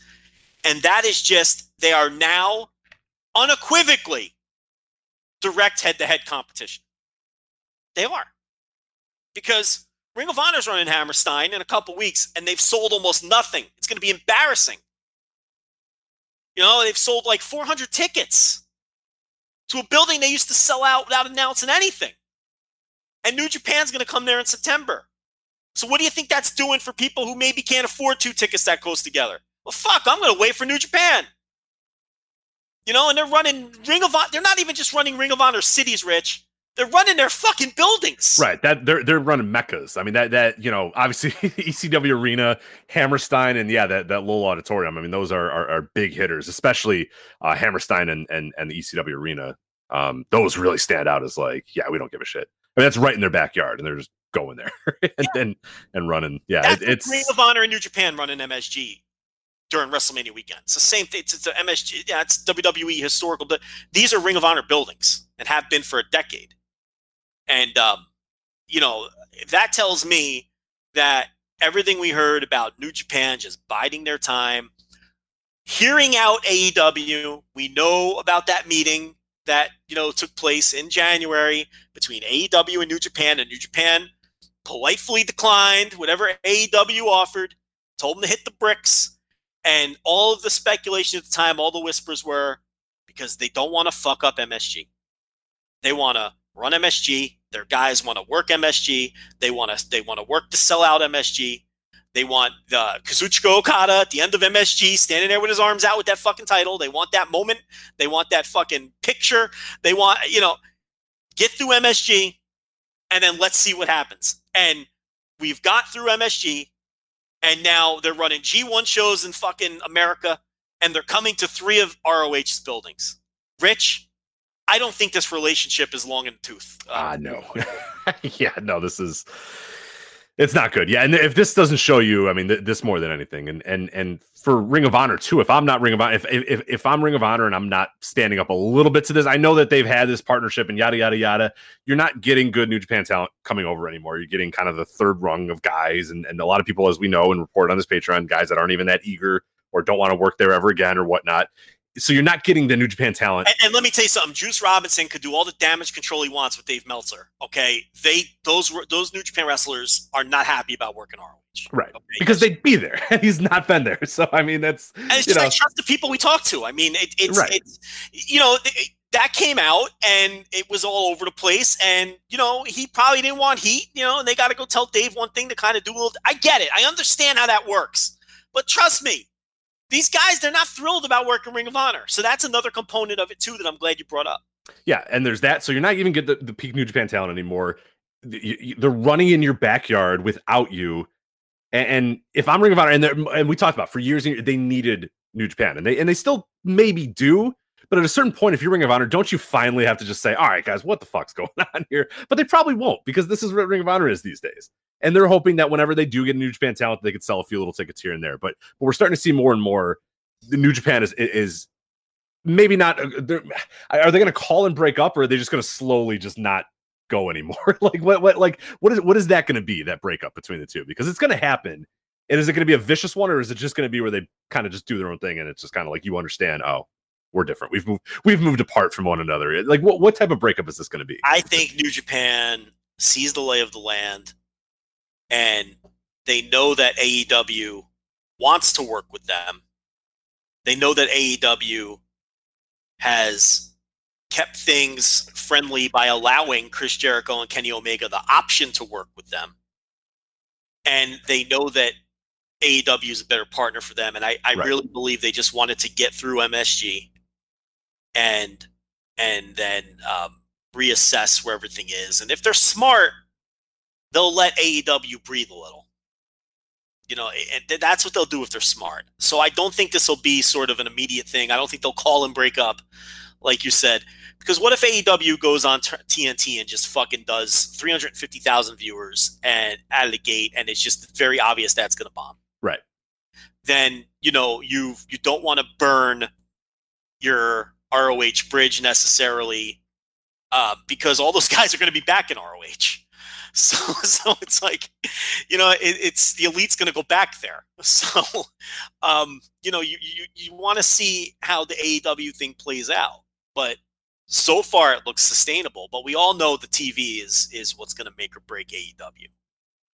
Um, because they're not just they're not going to operate as a once a month, you know, pay per view entity or whatever with no Right. it- it's Turner drops them, it's over.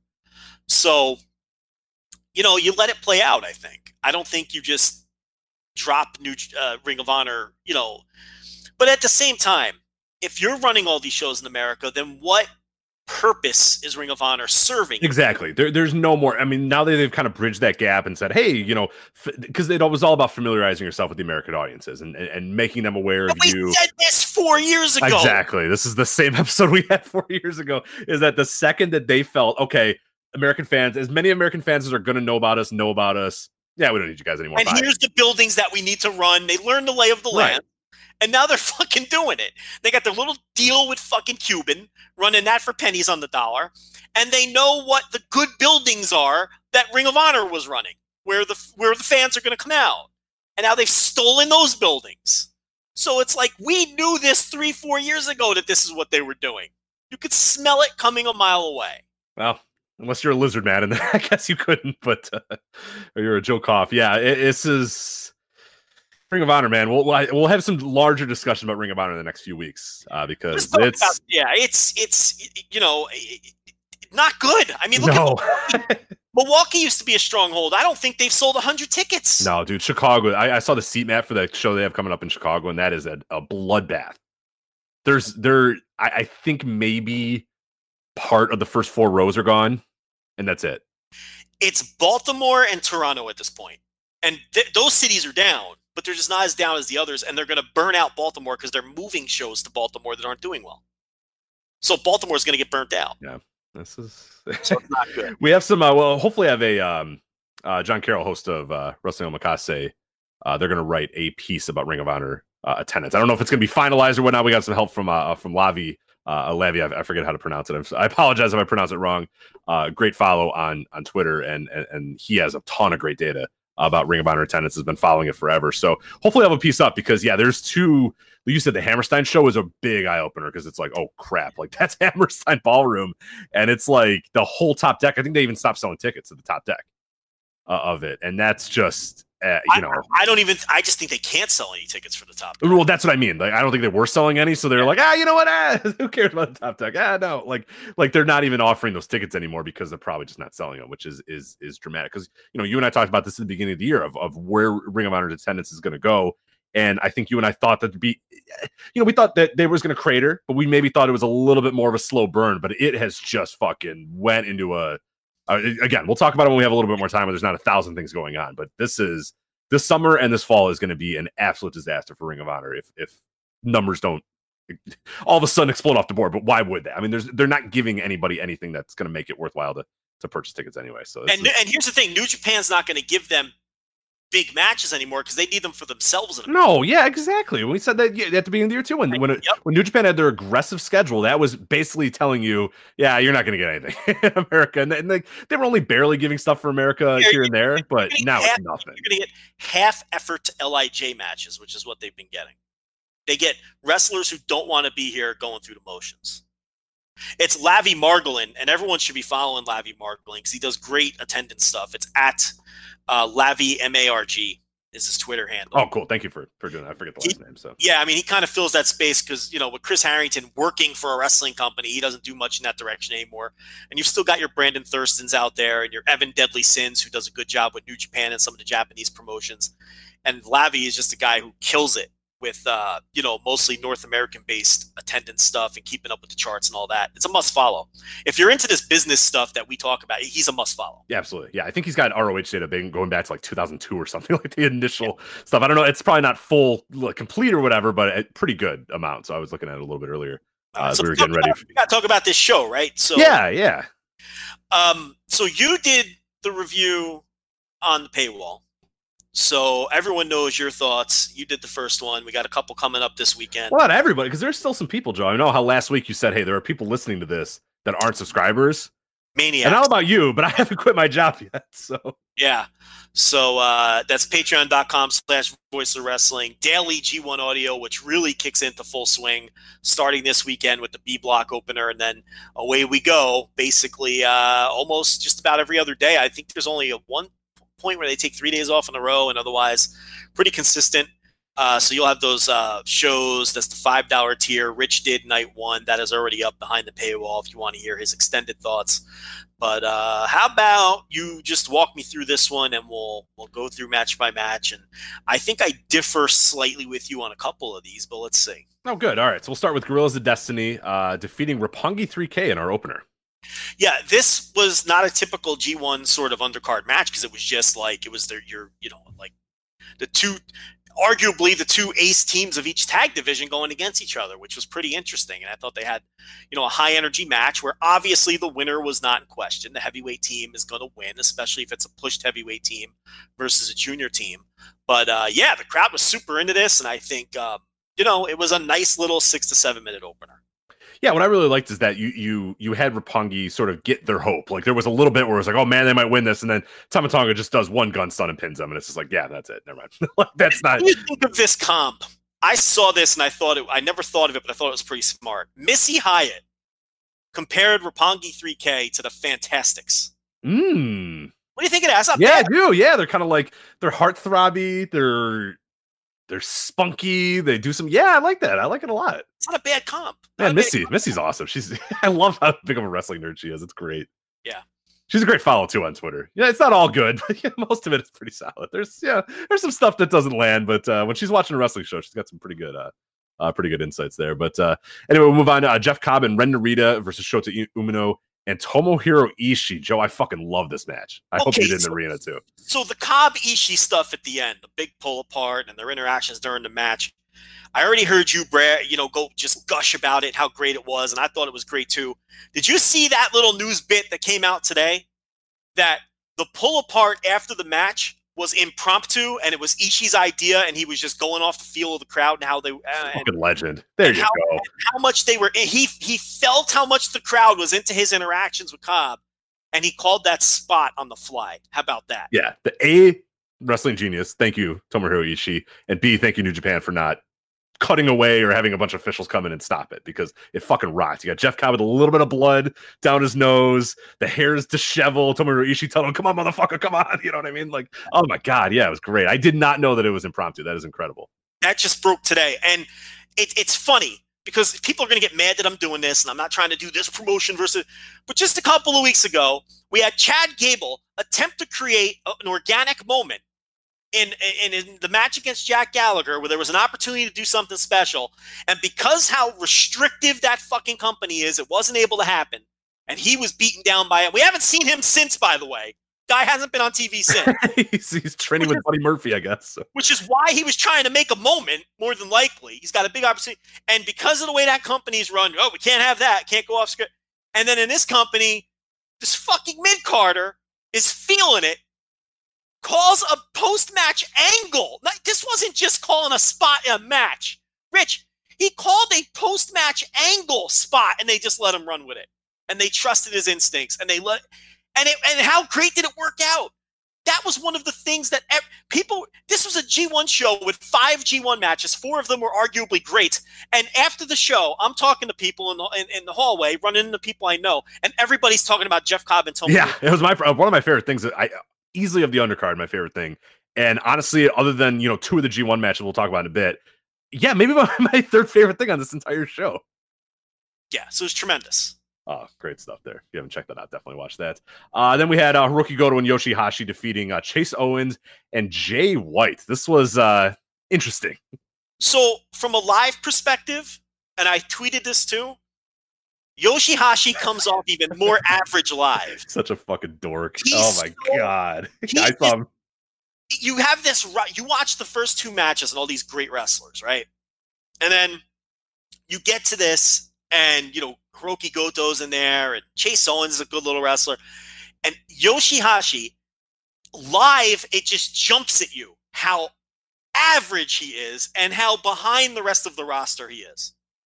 He just does nothing with any oomph. There's no like crispness or pop to anything he does. He's one of these guys who takes bumps and the ring doesn't make a sound. He just sucks. Like he's just so middling and nothing. And it just jumps at you when he's 20 feet from you. How middling and average and nothing that this man is. And again, I watched this show with Damon McDonald and he had the best comparison.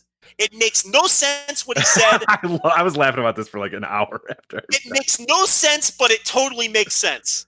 He turned to me and he goes, Joe, Yoshihashi is such a bag of socks. and I'm like, what the fuck does that mean? And then I thought about it and I'm like, you know what? He is a bag of socks. That's exactly what he is. He's a fucking bag of socks. So that was my big takeaway from this match. Yeah, he stinks. He's a dork. But uh yeah, this it was it was not much. Unfortunately, unfortunately, most of the match was Chase Owens and Yoshihashi. Uh Goto came in and did a few cool moves. Uh and obviously got the pin, and then Chase Owens um did I said like did a lot of the work and Jay White basically I don't remember if Jay White even tagged in. Did Jay White do anything in this match? I remember Jay doing- White took a nice vacation. did he do anything? I don't remember entering the ring at any Jay, point. Jay White enjoyed his time in the Lone Star State. Right. That's what Jay White Ate a lot of ribs, I'm sure. Enjoyed his uh, Jay White had his Whataburger and his fucking and his barbecue, and he hung out with his friends, and he had a good old time in Texas. Yeah, that was a Makabe legendary esque performance there. I'll move on now. Juice Robinson, Liger, and Toru Yano versus the Lij team Bushi, Shingo, and Naito. Okay, how the fuck does Jushin Liger not score the fall in this match? Ah, dude, you're right. Why do we need the Yano roll up when? Some people love it, man. I get it. I get why, but no, no, yeah. no. This isn't even about Yano. Not even about Yano. Ninety-nine percent of the people in that building are seeing Jushin Thunder Liger for the last time. correct. They they popped through the roof when he came out. His team is winning anyway. How is he not scoring the fall? Bushi is a nothing.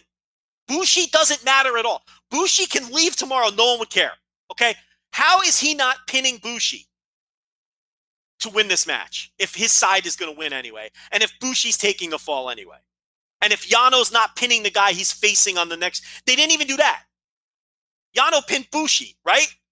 So it's like, why is Liger not scoring the fall in this match? There's no excuse for it. That was a huge mistake. Give people that moment. There's no reason not to. That really bothered me.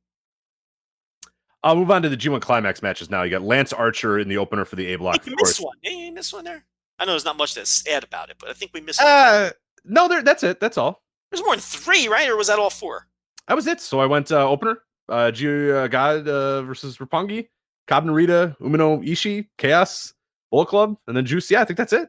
Okay, all right. I guess we got them all. Yeah, because we got five. We got five block matches, man. You got to get to that. Yeah, you're right. You're right. Let's do it. Uh, oh yeah, so A block opener, uh, Lance Archer defeating Will Ospreay. We told you all. Uh, it was kind of interesting. You saw the. Uh, I was watching the G1 odds as they were going for our pick'em contest, and you saw them kind of swing late. They didn't swing a ton. Uh, there was still a lot of people that thought Will Ospreay was going to win, but I thought there was no doubt in my mind that Archer was going to come out there and win. Uh, he debuted his brand new look, and he got in here and he got the big win. Uh, what do you think of this one? I know you really enjoyed it. I talked about how much I enjoyed it, but uh, how was the live experience watching? Oh, it? it was awesome, and, and the crowd was just super into it. Um, Archer had a lot of fans there. Uh, Will Ospreay, every match he has, just has a ton of energy, and just Rich, the way they started the match. I mean, the the Spanish Fly before Will even took his gear off, coming right at the big man, right? And then uh, and then he rolls him outside the ring and he does the fucking flippy do on the outside. Of, within the first 30 seconds, you had two fucking incredible spots. What a way to kick off the G1 and to keep everybody excited. And then the other big spot, of course, was uh, Archer putting Will through the table, a table that was sitting there for no good reason, that nobody noticed was sitting there for no good reason for the whole show to that point. But then we found out why that table was there because, uh, you know, Will Ospreay was going to go through it. And then from there, look, these guys killed it in New Japan Cup and they killed it here again. And this was uh, the biggest match of Lance Archer's career. It's in his hometown on a G1 show, um, you know, and, and he got the big win, and he was he had a, he debuted the new look, and you know he had a million people like hanging out at his house that weekend, from Suzuki Gun to the fucking uh, OEW guys to, you know, and, and this I know this was a big moment for him on a big show for him. He won it with his new finisher. What? Okay, let me ask you that because uh, I heard your thoughts on the match. You loved the match like everybody else loved the match. They they repeated that awesome spot from the New Japan Cup where Will did the flip over the fucking spear, and then uh, Archer came out of the corner to, to to give him the big pounce into the opposite corner, uh, which was a great spot from New Japan Cup, and they repeated that. So they the shot it perfect too in that one. Like we talk about production, they put it, the, the camera right on the mat, so Will just looked like he went like 15 feet in the air. It just looked. He may have went 15 feet in the air in real life too. I think that knowing Will, he probably did, but no, that looked awesome. I'm so glad they repeated that spot because that was just that spot blew my fucking mind in the New Japan Cup, and I was hoping to see that spot live. But we all know the match was was was pretty great. What I want to know from you because you didn't really get into this was, what did you think of the Iron Claw finish? I'm kind of in between on it right now. I think he can make it work. I think it will work maybe a little bit better in Japan than it works in America. I'm just going to need to see it a few more times. I, I'm a little. di- I, what I like though, I th- he didn't finish him just with the Iron Claw. The the fact that he went in with like a pinfall, or he did like kind of a a slam and then sort of a pinfall on it while doing. I think that helps. Like I don't want I don't want to see a guy tap to the Iron Claw. It pinned him with the claw. Right. I don't mind that. That I'll that I'll allow. That I will like. Yeah, I'm glad that he does that. I hope that he doesn't go submission style of it. I do think he needs to have some impact with it. Try to drive it in a little bit and then do the pinfall with it, and then I will buy it a little bit more. Uh, this was it was a little weird this time, but I'm gonna give it a try for a little bit at least. I, I don't know that I love it right now, but I could learn to love it in a little bit. But You my- know, I turned to the people I was with, and it's like I think it came off a little weird because no one's watching those undercard tags from the previous tour. Nobody knew that he was using this thing. right, yeah, I'm guilty as charged. and, and that hurt it. But there's also the symbolism of using that in Dallas, and that Oh, wasn't. and that's and that's honestly what I thought. To me, because since I had not watched those undercards, I thought he was just doing a Von Erich tribute act here, and I was like, "All right, you're gonna pin win him with the claws." So that's where I was because I didn't know about those undercards. yeah, and that wasn't lost on a decent portion of the crowd. You know, they they did you know understand that that was kind of a Von Erich uh, nod too, but I like that he got the pin with it. It's just I don't think a lot of people were ready for the pin on that because he hasn't. They didn't. And, and again, you know, how people complain like this is why New Japan pounds finishers into your head when a guy does a new finisher. Like, remember when Bad Luck Fale did the Bad Luck Fall like 19 straight nights on that one tour like five years ago? Yeah, right. And they kept stretching out- This is my new finish. Yeah, and they kept stretching out Hanma every night, and it's like this man would be dead already if there was fucking you know no kayfabe. It's like, but that's why they do that, and they never established this with their fan. Like he hadn't been using it long enough, so I don't think a lot of people were expecting that to be the end. But um, yeah, it's interesting, and I'm with you. I can go either way on it. It, it. Like any other finish, it's a matter of establishing it and getting it over because you get anything over as a finish. Paul Heyman always used to say, you know, he he always would say, look, if I ever, you know, had you know had a chance to book Mark Henry, right? He'd say, I would tell Mark Henry to just grab a side headlock and just wrench in that fucking side headlock. But I'd have my commentators put it over like he's going to rip the guy's head off because he's the world's strongest man. And I can get that side headlock over in two matches if Mark Henry's doing a side headlock. Point being, you can get anything over as a finish if if you emphasize it and and and you treat it like death. So I just don't think the claw was over yet with a lot of the fans. I knew that was the finish immediately as soon as he did it because I had watched those dopey tags and because he teased the claw earlier in the match and Will wiggled out of it. So, but I, I do think that's what kind of hurt the finish a little bit. But this was a tremendous match. These two guys have stupid chemistry. Why is their chemistry so good? Like, it doesn't make sense.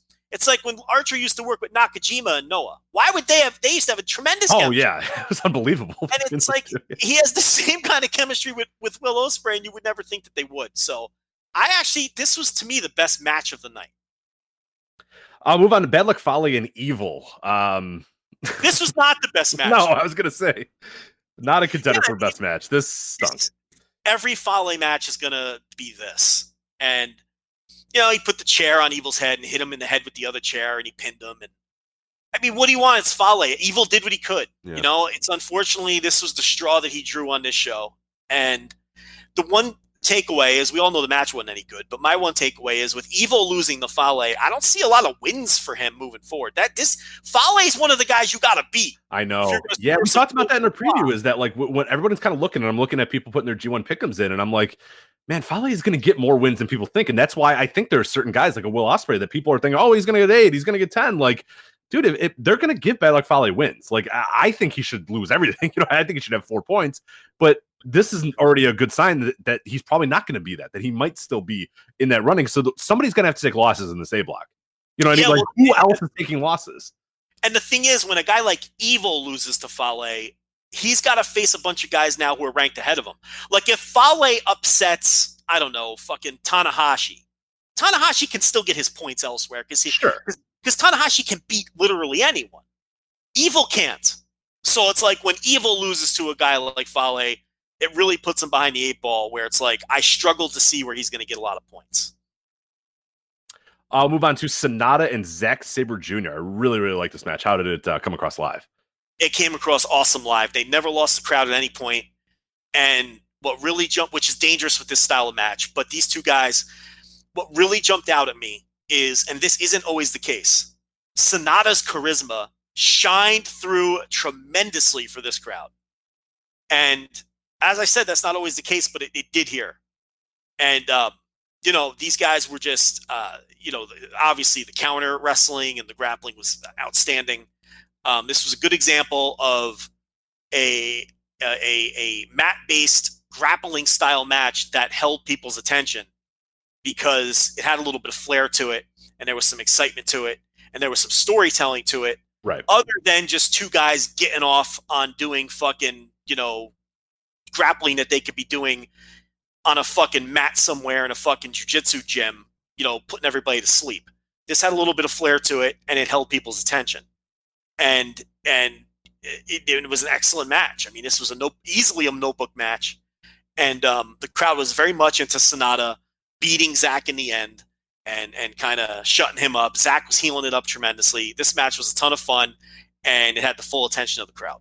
Yeah, absolutely. I, I, I thought it was fantastic for the reasons that you mentioned. Like w- when they're doing the grappling, there's never feels like there's a point where where one of the guys isn't trying to get out of the move or counter a move. You, you know what I mean? Like, and that's that's what annoys me so much about some of these grapple mat where it's like a guy's just in the mat and he's just like ah, and he's just kind of laying there and doing nothing. I'm like, no, no, man. Like like this match, Sanada, if he's in a hold, all he's looking to do is either get to the ropes or find a way to counter out of it. Zack Sabre Jr. is the same way.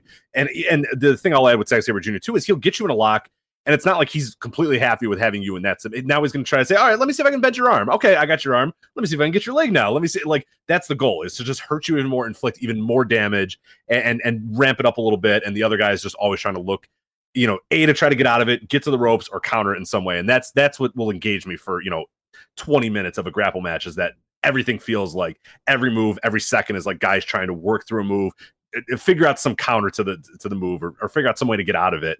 Where sometimes you see guys and they're just laying in the mat, and and, it's just kind of and the guys laying in the submission too. I think is equally important as well. That that guy is constantly trying to even make it worse, grind it a little bit more, grab another body part. Where some guys just you know are content being like, hey, I got you in this hammerlock. All right, I got you in this for five minutes, and it's like, all right, like I don't, I don't care anymore. So uh, that's that. But I really enjoyed that. That was uh, a lot of fun there.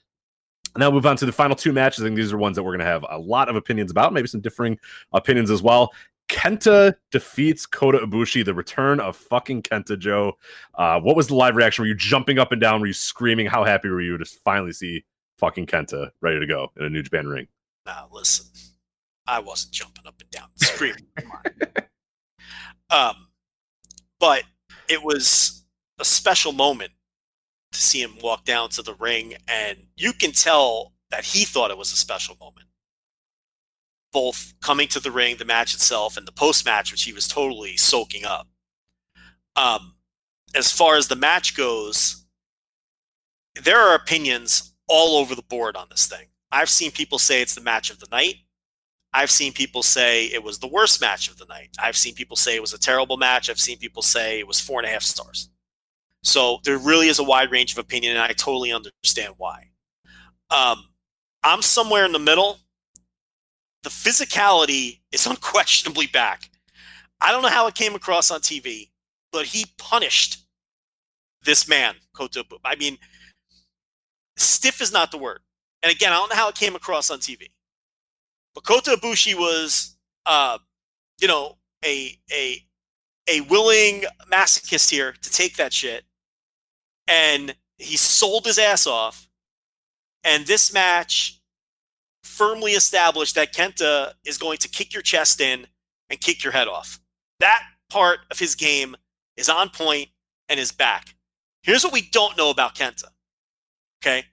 That building was totally into this match but they were not ready for the finish. They were expecting and wanting a hot New Japan closing stretch, and they did not get one. And that's why the finish came off a little flat. And I don't think this match was ever meant to be that. This match was structured in a way. I mean, Kenta took 80 to 90% of this match.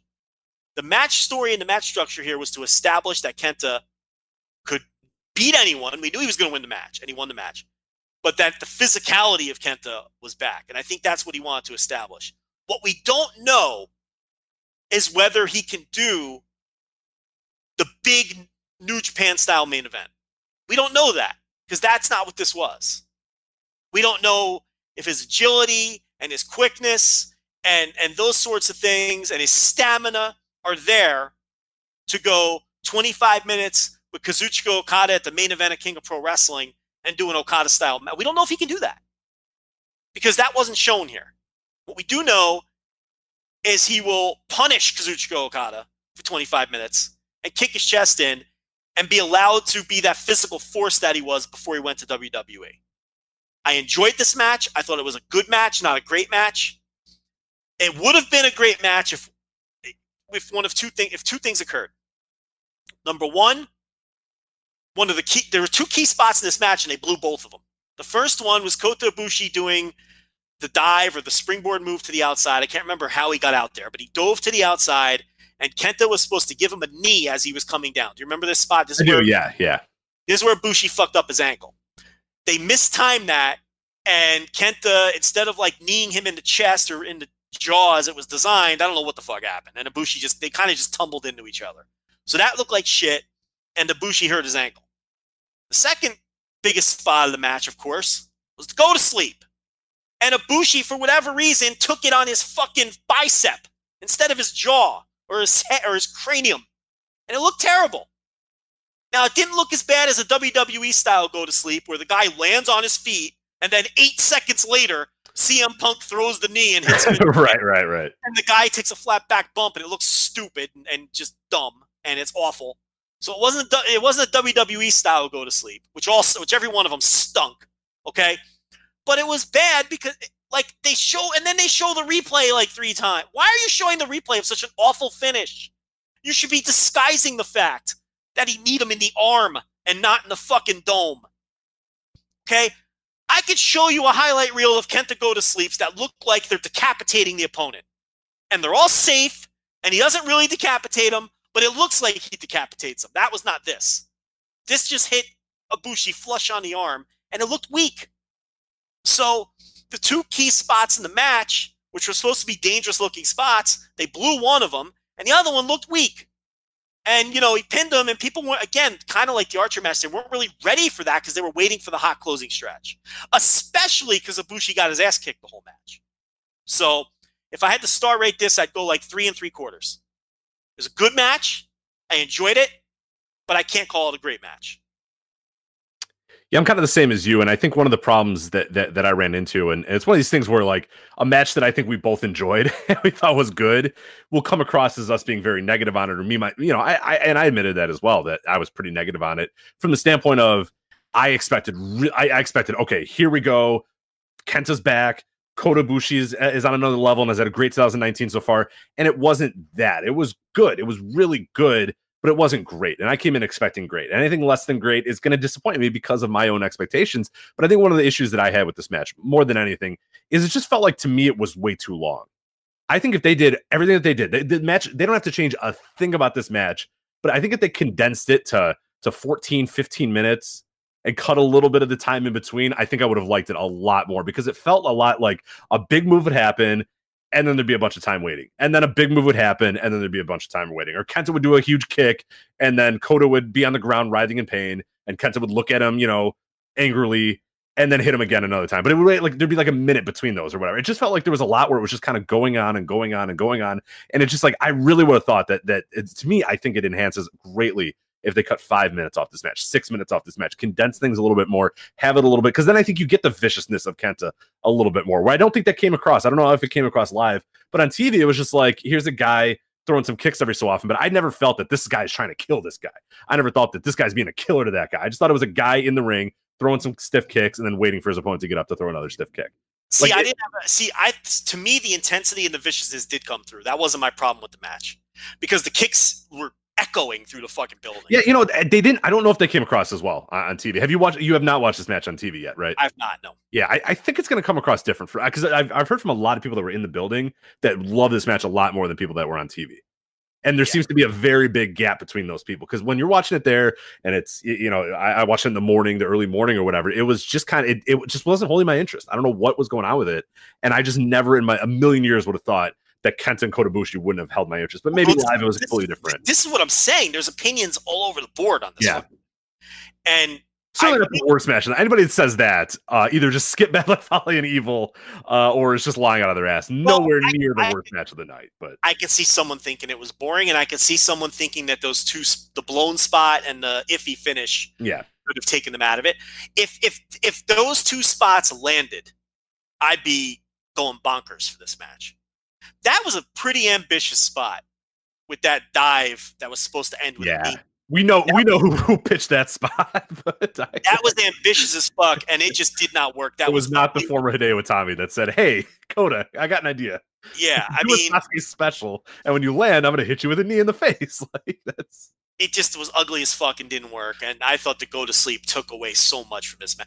When he does a go to sleep, I want him to knock the motherfucker's head off. Uh, that's what I want. I will say this, and I, again, you'll watch this when you watch. Maybe on TV, it didn't come across as much in, in the building. Kota Ibushi sold it like a million bucks after it hits him in the bicep, which sucks. He Yeah. goes flat. He just he just freezes, and it looks awesome. It looks super cool. The problem, like you said, is that they showed another replay, and from that you could tell right away that it didn't hit him at all. Yeah. You can even see like fans notice, oh my god, it's to go to sleep. Oh, he hit him in the arm, and you can see That the fans that was that was totally the reaction in the building. right because you could see people getting ready, and they're like, yeah, Yeah, Like- what a like- letdown that was. there's- And it's if you watch if you do watch this replay there's a woman that they show she's um i believe she's in like a red or like a pink shirt Uh, and she's right on, she's like right where they show this replay, right by the entrance ramp or whatever. And you'll see her get ready to get super excited. And then she goes to like whoever she was with and goes, and she kind of points at her arm, like, oh, yeah, I hit him in the arm. like, it sucks. And I'm like, oh, like, uh, you feel the disappointment in her, who's like, yes, oh, I hit him in the arm. That was me. That was me up in the fucking flagship suite. Okay, that was me. And then it's like th- the same thing with we talked about this with the Shawn Spears chair shot to Cody, right? This is when the director needs to look at his replay options and not choose that one. Don't show the replay that shows that knee hitting Kota Ibushi in the arm. Why are you showing that? Show an angle which disguises that. Or better yet, don't show a fucking replay if it looks like shit. Leave the memories alone. Because watching the move live, it didn't look nearly as bad to me from the angle I was because I was behind them. Right. And then I see the replay and I'm like, God, that took the sting out of it. You know, it really looked like shit. So and no one's gonna care if you don't show a replay either. Nobody will notice. Nobody will. Nobody will say, "Oh my god, they didn't show a replay." God damn them! Like they won't notice. they don't care. Yeah, I, you know, especially New Japan, they never show. Now I know AXS is a little different, but you know, you get like maybe two replays a show when they when they have a show from Japan. So I know the production here is a little different. I get it, and they showed a lot of replays. But yeah, anyway, that it, to me it was a, a very good match. That if those, I didn't, I didn't even have a problem not getting a traditional hot New Japan style main event closing stretch. I didn't even have a problem with that. I had a problem with those two spots just not landing. If those two spots would have landed, I'm having a very different conversation with you. All right, and then we'll get to the main event, of course. Can't believe you got to see this live, you bastard. Coda Okada versus Tanahashi live. How was it? I mean, You suck. The bell rings and they have the face off. Oh, ah, And- jeez. that was just chills. I mean, it was just. It's like I've been to MSG now, and I've been to this show, and look, I've never been to a New Japan show in Japan. I cannot speak on that. I can only go by what people tell me. This country, nobody is Okada in that company to these fans. These fans grew up on Okada. Most of these fans came, you know, into New Japan because of Okada. I saw Justin Bissonette after the show. I had a long conversation with him outside of the arena, and uh, he was there with his girlfriend, and he he pointed something out to me that I didn't that didn't really resonate with me inside the building. I don't think they showed it on TV, or maybe they did, but before the show started, they showed like a, a video of all the past G1 winners, like with the with the trophy in the ring after they won. You know what I mean? Yeah, yeah. and it would say like Masachono 1990, whatever the fuck, right? And they went through year by year. Nobody got a pop until they got to 2012. No one got a pop until they got to Tanahashi, Okada, Nakamura got a big pop. So what does that tell you? These aren't New Japan fans that were Tatsumi Fujinami fans. Right. They're not hand slap when Chono's on that screen. Yeah. that's- Right. No one gave a shit. They were respectful, but you didn't get your big pops. Nakamura got an enormous pop. mhm. Okada got a huge pop. Tanahashi got a pop. Well, that happened at, at MSG too. They showed the uh, the Ring of Honor or the Ring of Honor, the New Japan Champions video that they show Right, right, uh, before, and and we were kind of, you know, me, me and my buddies were kind of like, all right, let's see who gets pops here, and like, yeah, Omega, knock, uh, you know, he got the biggest pops, Nakamura got the biggest pops, Bob Sapp got pretty good pop, but then like, yeah, like you said, nobody cared about Fujita, you know, I mean? like no, these aren't guys that were like, ah, yeah, Ironhead Fujita, here we go, baby, like. Not the, that that weren't those weren't those type of fans there, and they were not those type of fans at the G1 show either. Yeah, and it's like these Amer- fans that come to these shows. I mean, they they you get the sense that ninety percent of them, you know, became New Japan fans because of Okada and UStream and New Japan World and uh, the Voice of Wrestling flagship podcast. You know what I mean? I, like that's the sense that I get, Mhm. and it's like Okada on both of those shows. Like Liger had the biggest pop to that point, and we've talked about it for years. Liger is enormously popular whenever he comes to this country. Ring of Honor, indie shows, whatever, New Japan. And um, then Okada's pop just blew that the fuck away. And you were in MSG. I mean, his pop was just different in MSG. You know, it's like Naito got his pop and Other guys got their pop. and then Okada comes out and it's just like people just go fucking mental. And it's and and I mean that's why I think it was the right call that you know that he beat Jay White and that he won this match. And it's like he represents the new era of New Japan, especially with the fans on this side of the ocean, especially so. And those guys had their face off and the bell rang and it was just it was a it was it gave you chills. You know, because especially for me and and and and what it meant for me and you and this site and we grew with this rivalry. Yep. This site grew with this rivalry. We owe whatever growth this site had has had in large part to the matches that those two guys had. Everyone listened to the opening of this show where I'm screaming and yelling about who who's better than this guy in a big spot, and you're sitting there telling me not to yell at you. And I'm talking about Tanahashi in a match against Okada. You know, probably their second or third one. You know, now they've had like a 10 or 11.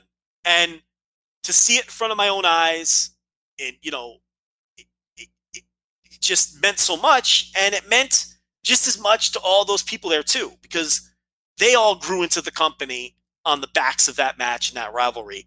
And it really sunk in for everyone that they were getting to see it in front of their own eyes. And then they went out there and they didn't have their best match, but they had a great match.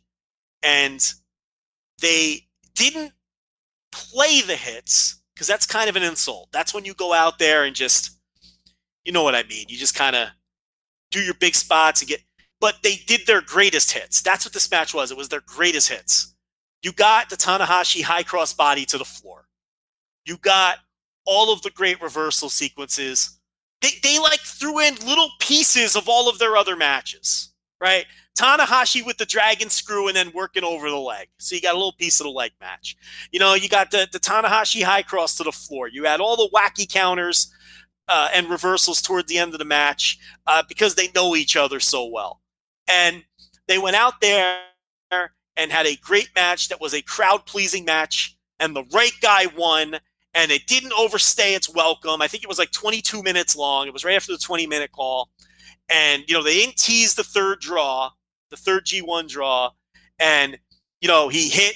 There was no, uh, you know, you know, wrist clutch, uh, you know, hitting the Rainmaker and then no, he hit a Rainmaker and he beat him after a great match, and everyone was happy and everyone was satisfied, and it was everything we wanted it to be as a crowd, those five thousand people, and it was a fantastic moment, and it meant a lot to me, and it meant a lot to the people there, and you know, it's like Okada winning an MSG, and I'm sitting there in the fourth row, or whatever it was, to me was like the greatest wrestling moment of my life to that point. And then a couple months later, this one topped it. Being there for that match and these two guys and that building and for those great fans in a fucking G1 show. The greatest wrestling moment I've ever been a part of live. And I will never forget it. That's what I thought of the match. That's awesome. Yeah, that that's that's pretty much sums it up. And and one of the big reasons why I've been clamoring for this match to happen on U.S. soil for forever is I went to that Global War show. Is that I want to say 2016. I want to say maybe 15, and they were in a tag match against each other, and it was the same thing. They both tag in, and everybody they don't they don't move because they're smart wrestlers and they understand. Hey, we can milk this thing for a little bit. They both tag in. They both walk in. They both just look at each other, and everybody in the crowd just goes nuts for like five. Like it, it, honestly felt like five minutes of a standing ovation for these guys just getting in the ring together, and that was one of those moments where I was like, "Holy shit!" And I had the same thing like you. I was like, "Man, this is like this website, the website that I run. I'm sitting in the front row wearing you know voice wrestling T-shirt, and I'm thinking, man, like this is all because of these guys. like the reason I'm doing this and I'm sitting here and I'm I, I, talk about this every single week and all this sort of stuff is because of these two guys having this rivalry that they're having. So so being there and being able to see an actual because th- then they you know nobody did it was a, a, random you know tag match on a global war so they tagged out pretty quickly after and that was it. And it was like man all i got was that little taste a little moment. They maybe did like a shoulder block or two and and tease some stuff but that's all they gave you. They're like no we're not to give you the whole thing. But be, to be there live for not only a, a, New Japan show, but a G1 show, like you said, with these two guys there. I just, I, I, I am internally jealous of what you got to do there. But uh, it, it was, yeah, it was an awesome match, and and yeah, play the hits is maybe a little more demeaning, but you know, it, great hit,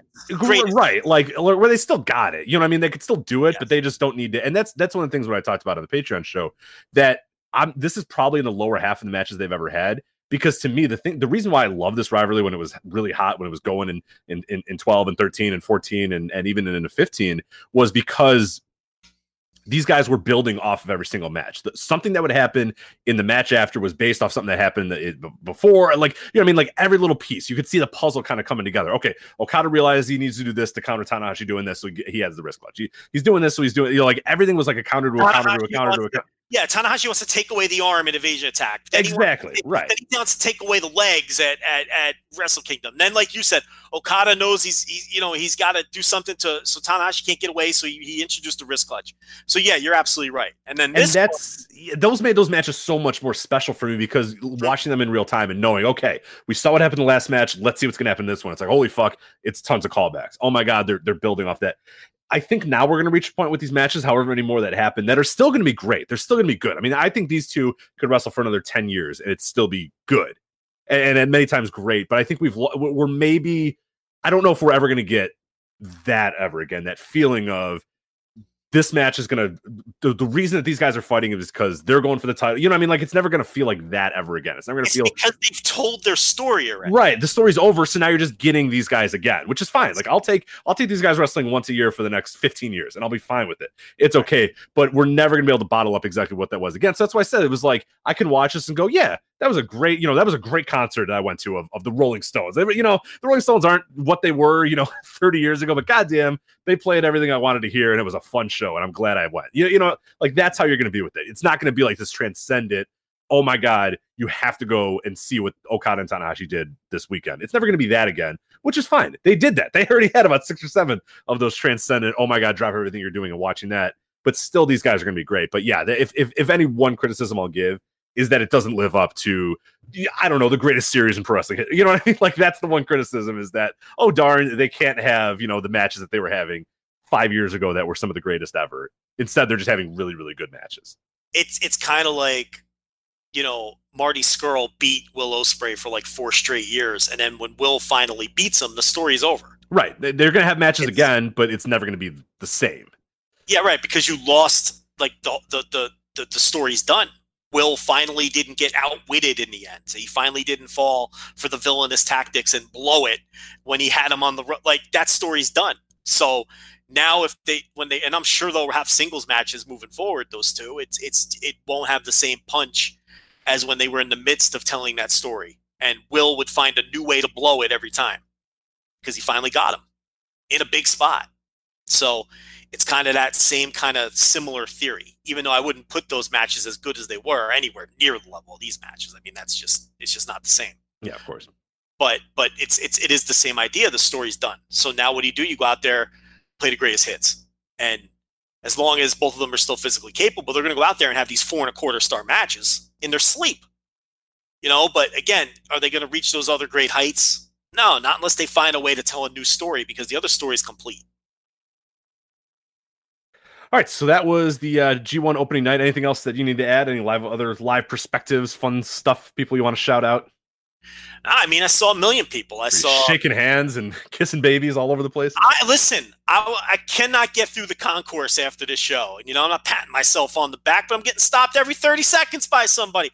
I ran into our our fucking half of our fucking staff you know, walking through the concourse, they're all staying there together. You had John Carroll, Jack Beckman making a rare appearance, uh, live appearance. Uh, August Baker was there. Uh, uh, uh Jeremy was there. Uh, who else was? There? I'm going to forget somebody. And so Williams. I saw Suit Williams um, early on in the show. Like I said, I watched most of the show with Damon from the Super J Cast. That whole crew was up there in the flagship suite. Um, you know, so uh, you know, it, it's it's you know, I ran into Justin Bissonette, I ran into Aaron Quinn.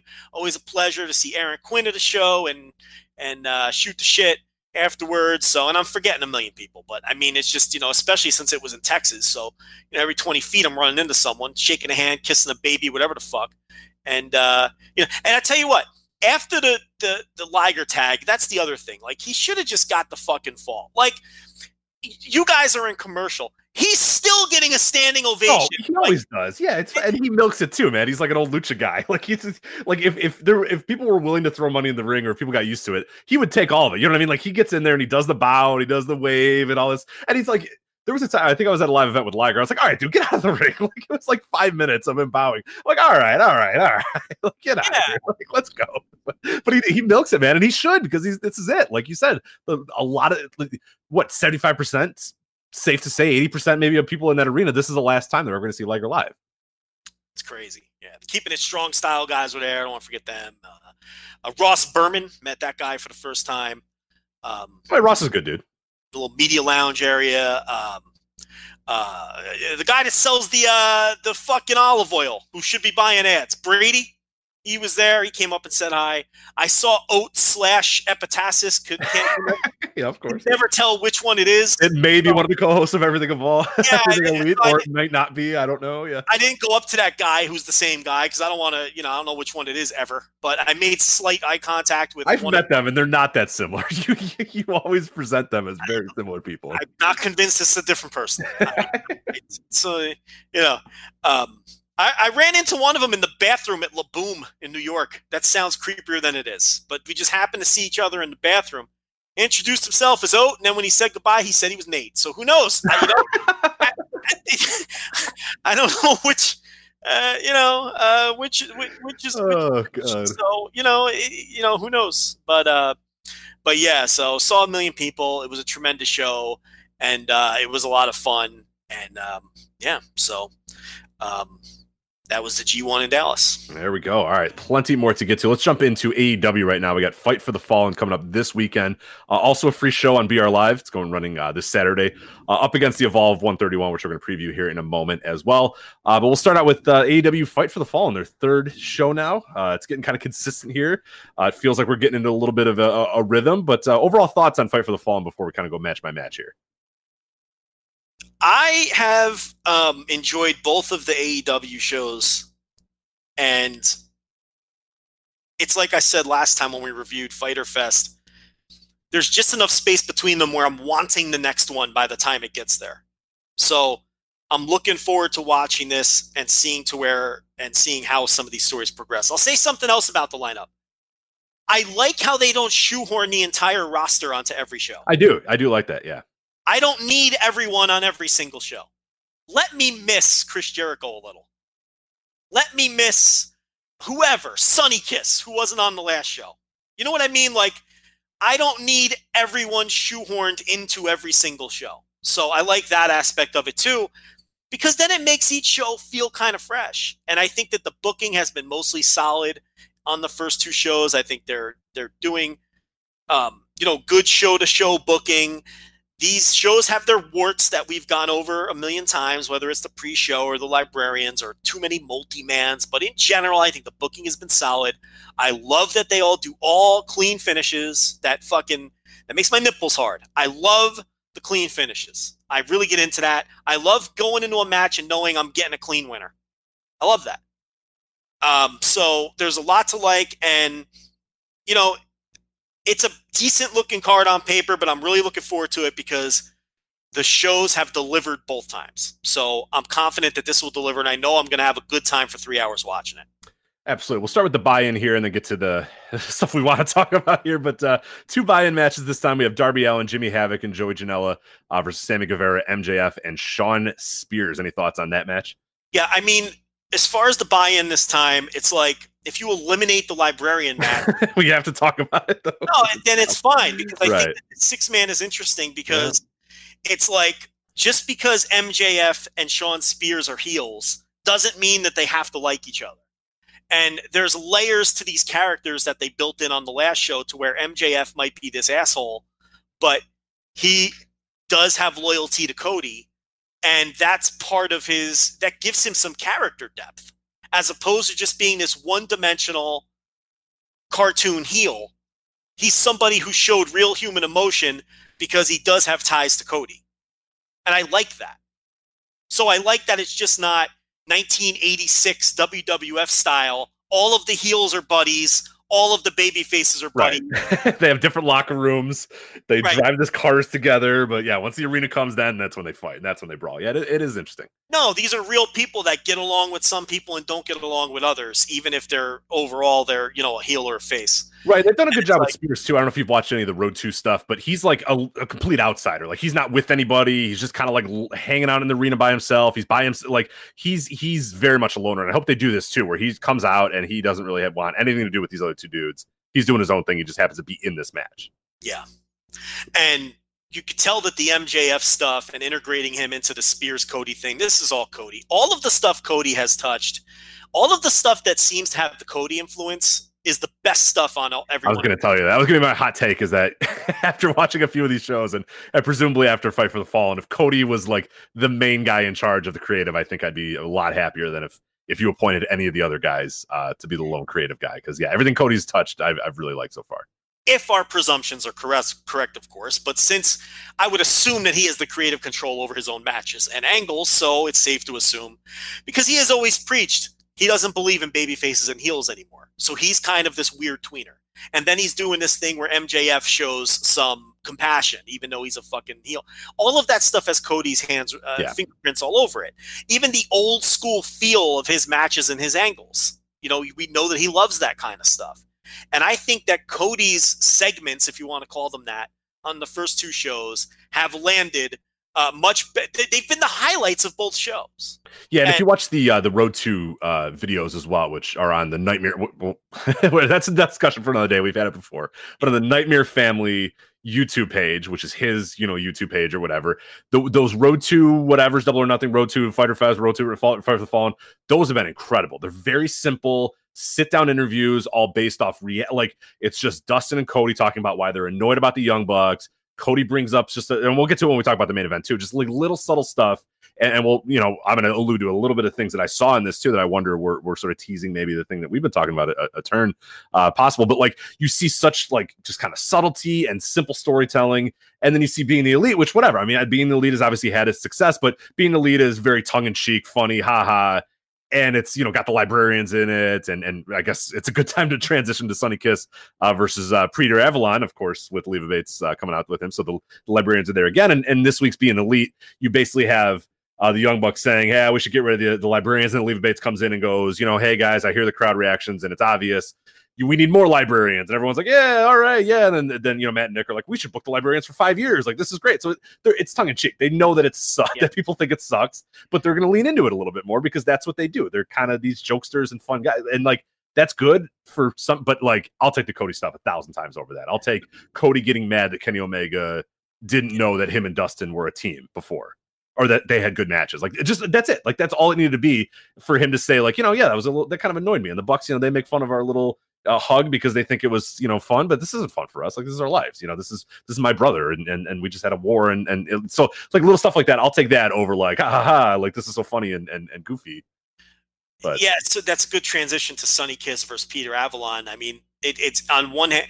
Look, I, I made this point on Twitter, and I'm going to make it here for all the listeners. I'm done, for the most part, complaining about the pre-shows because I strongly, we both strongly suspected after the last one that it's like, okay, maybe they don't just view these things in the traditional pre-show sense that historically historically pre-shows have been to draw people into purchasing something or watching something right? It's like this is the teaser. This is what you're going to miss out on if you don't watch the show coming up after this. This is what you're going to miss out on if you don't purchase the pay-per-view. And these things were so bad that to me i was like these people are too smart to be this dumb about the way they're using their pre-shows so to me maybe they just don't view pre-shows the way that they've been viewed historically by everybody else in wrestling. And you know, we've been told that that's the case. We were right.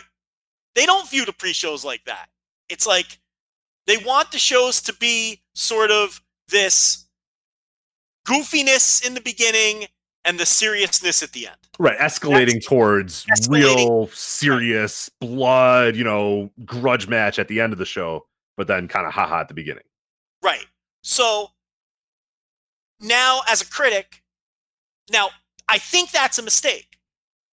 In my opinion, the pre show should be used to capture casual fans who are on the fence about whether to go on Bleacher Report Live and, and create an account to watch your show or to plunk down however much money for a pay per view or a stream. To me, that's how I would use the pre show. I think that's the best use of that hour of time. They don't view it that way. So I have to stop critiquing it that way because they're not using it in that fashion. They don't view they, that's not their philosophy. I don't agree with their philosophy. I think it's stupid. I, I, I think it's flat out stupid not to use the pre-show in that manner. But as of right now, that's their company philosophy. If that's the case, we're gonna have to sit through this crap. And like you said, they're leaning into the librarian now. It's very clear that they understand no one likes it. But here's the problem: the only way that's gonna work is if now the fans go along with that lean in and give it the right kind of heat. Because on the last show, it did not have the right kind of heat. All it did was kill the crowd. it had nothing. Yeah. it killed the crowd and in fact to me it hurt the rest of the show to some extent because they seemed hotter before that and then they cooled off a little after that stuff so um, if the idea is to just make sure that we all fucking hate this until we come around and give it the right kind of heat that's a pretty risky proposition with all of that said it's still just the pre-show and i'd be you know i'm wound up enough about it but i'd be more wound up if they were wasting time on this crap on the main show. Right. And if they waste time on this junk on TV, which I suspect they're going to do, I'm going to flip out about that. This this shit should not be on TV. Right. Yeah. You could you could presumably skip these buy-ins and and be perfectly happy with everything they're doing, which you know it is like I probably would be. You know, honestly, I you know little gripes here and there, but if I didn't watch the buy-ins and I didn't watch the pre-shows, I'd be not hundred percent, but but almost entirely happy with what they're Oh, doing. the, the buy-ins contain 90% of the problems I have with them. Exactly. Right. Right. main shows have been tremendous. You know, I thought they've they've been they've been pretty get they've they've been like eight out of ten show. I thought the you know all all um what was the last show called Double or Nothing. I thought it was a No, historical. Fyter Fest. Are you talking about Fyter Fest? I'm talking about Double or Nothing. It Oh, was okay. a historical show to me. I'll remember that show forever. That was that was a and Fyter Fest to me was a very enjoyable show, an eight out of ten for on the enjoyment scale. You know, if you don't count the fucking buy-in. So, um, but it is what it is, and we're gonna get Sonny Kiss versus Peter Avalon. I'm sure it's gonna be loaded with horrible comedy that isn't funny, and um, then we're gonna get our main show. Let's get to the main show here. We have uh it's back. A three-way tag team match to advance to all out for an opportunity at a first round bye in the All Elite Wrestling World Tag Team Championship Tournament. Ah, it's the Dark Order versus Angelico and Jack Evans versus Jungle Boy and Luchasaurus for an opportunity at an opportunity at an opportunity for a championship opportunity. So so here's what's here. So Dark Order. So Best Friends won the last one. So Yeah. Dark Order is obviously winning this, and then Dark Order is going to wrestle Best Friends to earn the bye, Correct. the tag team tournament, which basically means that fucking Dark Order versus Best Friends is a first round match. That's what it is. Because the winner advances to the second round. It's a play-in game, Joey. I know how you love playing games. But it's not. It's just a first round match. Because the winner goes to the second round. And they had to win two matches to do it. it's been a grueling, a grueling way to get to the yeah. the- Everyone else just has to win one. So what are they really earning here? The only difference is the loser will be in the tournament anyway, presumably. right. But the winner still had to win two matches to get to the second round when everybody else only has to win one. What kind of a fucking reward is that? It's not a reward. Yeah, they honestly should have just booked these as like teams that are are, are trying to get momentum going into the tag team tournament. Or how about this? You want to put you, you claim you're putting emphasis on wins and losses, right? And you're gonna count the stats and all this bullshit. How about you just say before your first show, okay? The tag team with the best record when we start our tournament is gonna get the bye. How about that? Then all of your tag matches are meaningful. And whoever the fuck, maybe one team is 3 and 0 when you start your tournament, they get the bye. That would have been simple and it would have worked in all these wins and losses that you claim you're going to work in that you haven't yet, which I get it. You've only had two shows. But I mean, this is just so convoluted. Look, it's not a big deal. You know, at the end of the day, it doesn't mean anything that they have this dumb tournament structure. It's not killing the shows for me. But what it does do is it forces me to waste seven minutes on my podcast every week. And I really don't want to do that. All right, so move on now. I don't know. Can you hear it? There's something. I don't know what the hell this there's like a car or a scooter behind me. It's very annoying. I don't know. It's going driving down. The street. Sorry if you hear that. So. what it's worth, I can't hear it. Okay, good. It's it's infuriating to me. But anyway, uh, Adam Page versus Kip Sabian. Yeah, so they're going to keep Page warm here as he heads into his world title match uh, with a win over Kip Sabian. So, Yeah, which I'm fine with. Again, good win for the guy that's going to go for your title. More of these. More of guy on the lower mid card gets beat by the guy on the upper mid card or the upper card. It's fine. It's perfect. and and it just this just continues to scream to me that the booking for Adam Page got all thrown off again because he just is in these weird matches that on paper don't seem like would have been his trajectory. So I don't know. I got Brandi Rhodes versus Allie, and I don't know if you've been following the build to this, but essentially, the road to uh, uh, the road to fight for the fallen. Uh, Brandi Rhodes gets out of her car, and Allie says, "Oh, I heard your story, and I really was inspired by it. Uh, so good luck on Saturday. I hope we have a great match." And they hug, and that's the build. Uh, yeah, I have no use for this. Brandi Rhodes isn't any good. Um, Allie's okay. Um, but I will say this: it's a singles match in the women's division, so I'll take it. It's a yeah, you'll definitely for sure. Uh, Lucha Brothers, SoCal Uncensored. Yeah, That's gonna be uh, no no Daniels here. This is gonna be Kazarian and Scorpio Sky. I should mention. it seems like that's been the split, right? It seems like that seems to be the tag team, and Daniels is the singles guy, and then they have trios matches. But um, yeah, I mean, this has a chance to be really good. So I think the tag stuff has all been good. You know, on, on all of the shows. Oh yeah, yeah, no, definitely agree. So, Other than other than the uh, the championship opportunity, opportunity, opportunities. Other than that, yeah, I mean, like I said, it's like the stip is what it is, but the matches themselves. no, no, the matches have been great. Yeah, it's just And you know, we should address we got we we're too wrapped up in like the stipulation that doesn't really mean anything at the end of the day. Um, but Dark Order really has to deliver in that match because their shit has not been over. Along with the librarians, it's like the only shit that in this company. that right. And, and been and we talked about it uh, two weeks ago that this crowd wants Yes. so badly to cheer for every single thing that these people are doing. They want to be invested. They are invested. They want it to succeed, and they can't even give like token cheers or boos to the Dark Order. It's just like uh, because it's corny. Yeah. it's not working, and so they really need to in their first match have a good performance. I mean, they're going to win, but they've got to look good too because that act has not gotten over. Uh, and then the two matches I'm really, really looking forward to: Kenny Omega and CIMA. Kenny Omega, and CIMA. Are you kidding? and the booking here is so good because Kenny loses to Jericho, and um, then he's in a tag, and CIMA got the win over Christopher Daniels to kind of build him up for Kenny to get his first singles win in the company. So it's good booking. This is logical. It makes sense, and it's a strong semi-main event win for Kenny to get a win under his belt against a guy who seems to be slotted as like an upper mid carder, right? For CIMA. Oh, absolutely. No, for sure. So you got an upper mid card guy who's treated with respect, coming in undefeated, by the way. So it'll be a good win for Kenny to finally get a win under his belt. Well booked. the match I'm really looking forward to too. I, I know Kenny will be super inspired, and and, CIMA can, you know, he's not going to be a guy that's going to go out there and, and and do it on his own. But I think Kenny is going to work his ass off to try to make this everything he can. So I, I cannot wait to see uh, what these guys come through with. And and and yeah, CIMA, you know, he's capable of still having some good stuff. Uh, but we know Kenny will be super inspired by this one too. So I'm, I'm excited to see it.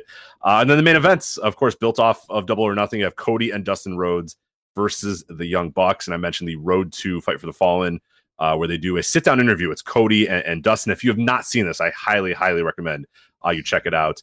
Uh, first off, Joe, I think you and I predicted this at Double or Nothing. Are you still on the board with Dustin turning on Cody or Cody turning on Dustin? Nah, they did it with Spears.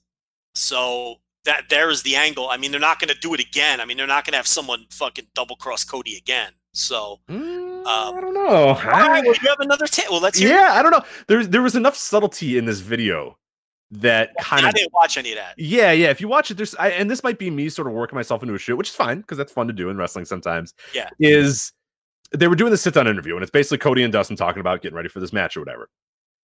They're sitting like, and again, this may have been just been a complete accident, but they're sitting like uncomfortably far apart from each other.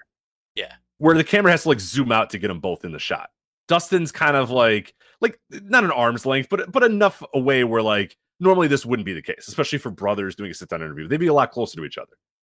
And then you have a shot where Cody is looking at the camera and Dustin's behind him. He's kind of like subtly, like, yeah, you know, you know what I mean. Like in every shot, Yeah, it was yeah. Cody was in front of Dustin.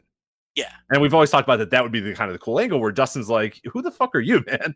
I'm goddamn Dustin Rhodes. Like, don't think you're a, some hot shit because you've had a, a a couple of cool little years under your belt. Like, I'm, you know, I I was doing this thing when you were still in diapers, so don't you know, don't get a twist. So I like that idea. And there was another part too where where, where Dustin was getting like real vicious about the young bucks. Like he was like, I don't like those guys. I'm gonna, I'm gonna power slam the hell out of them. I don't like what they do and all this sort of stuff. And and Cody's like, you know, I, I love those guys. I respect them. They're you know my best friends. But there was some stuff that they did that annoyed me or whatever. But it, like Dustin's got a little bit more of like a no, you know, fuck these guys. These guys are assholes. And they're making fun of us. And Cody's like, yeah, you know, it upset me, but you know, we're we're friends and we're you know they're my buddies. And it's like I, I do wonder if there's a little bit of of like you're gonna let these guys you know make fun of me and do all this sort of shit, and you're gonna still be friends with them. Like I, I again again might be working myself into a shoot. But hopefully, you know, either way, it doesn't matter. They produce these well enough where I can think that for a second, where I can in my head be like, "Ooh, that was kind of interesting." And and and there's just a few other things where um Cody mentioned that him, the Bucks, and Kenny were at dinner with TNT uh, executives, and that everybody was kind of taken aback that Cody and Dustin were ever a team. And Kenny Omega was like, "Oh, really? I never knew you guys were even a team." Or, "Oh, you guys had really good matches or whatever." And Cody, you could see him get a little more upset, but he then he still kind of goes like, "Yeah, there's my friends or whatever." And Dustin's just like, "I don't know, man. Like these guys are sound like assholes. Like." They're your friends, but all they keep doing is, you know, talking shit about us. So I, I just thought that was like, I was like, oh man, I cannot wait for this match now. Cause then you get the Bucks and the Bucks are still laughing it off. You go to being the elite and they're still, you know, crying about picking up Ubers and telling, oh, I need my brother to pick me up an Uber, you know, need my brother, like making fun of the blood, you know, doing a lot of that sort of Yeah, stuff. yeah, I'm making fun of that moment. That was such a symbolic, like huge moment for Cody, Cody and Dustin. So I, I'm very curious to see where this goes. Whether you know Dustin turns on Cody, or maybe Cody also just sort of gets a little bit more vicious towards the box, or I don't know what it is it- it's going to be. But I feel like they've done enough little subtleties in this build and in these videos that you can't just have them go do a match and shake hands afterwards. Like I maybe I'm wrong.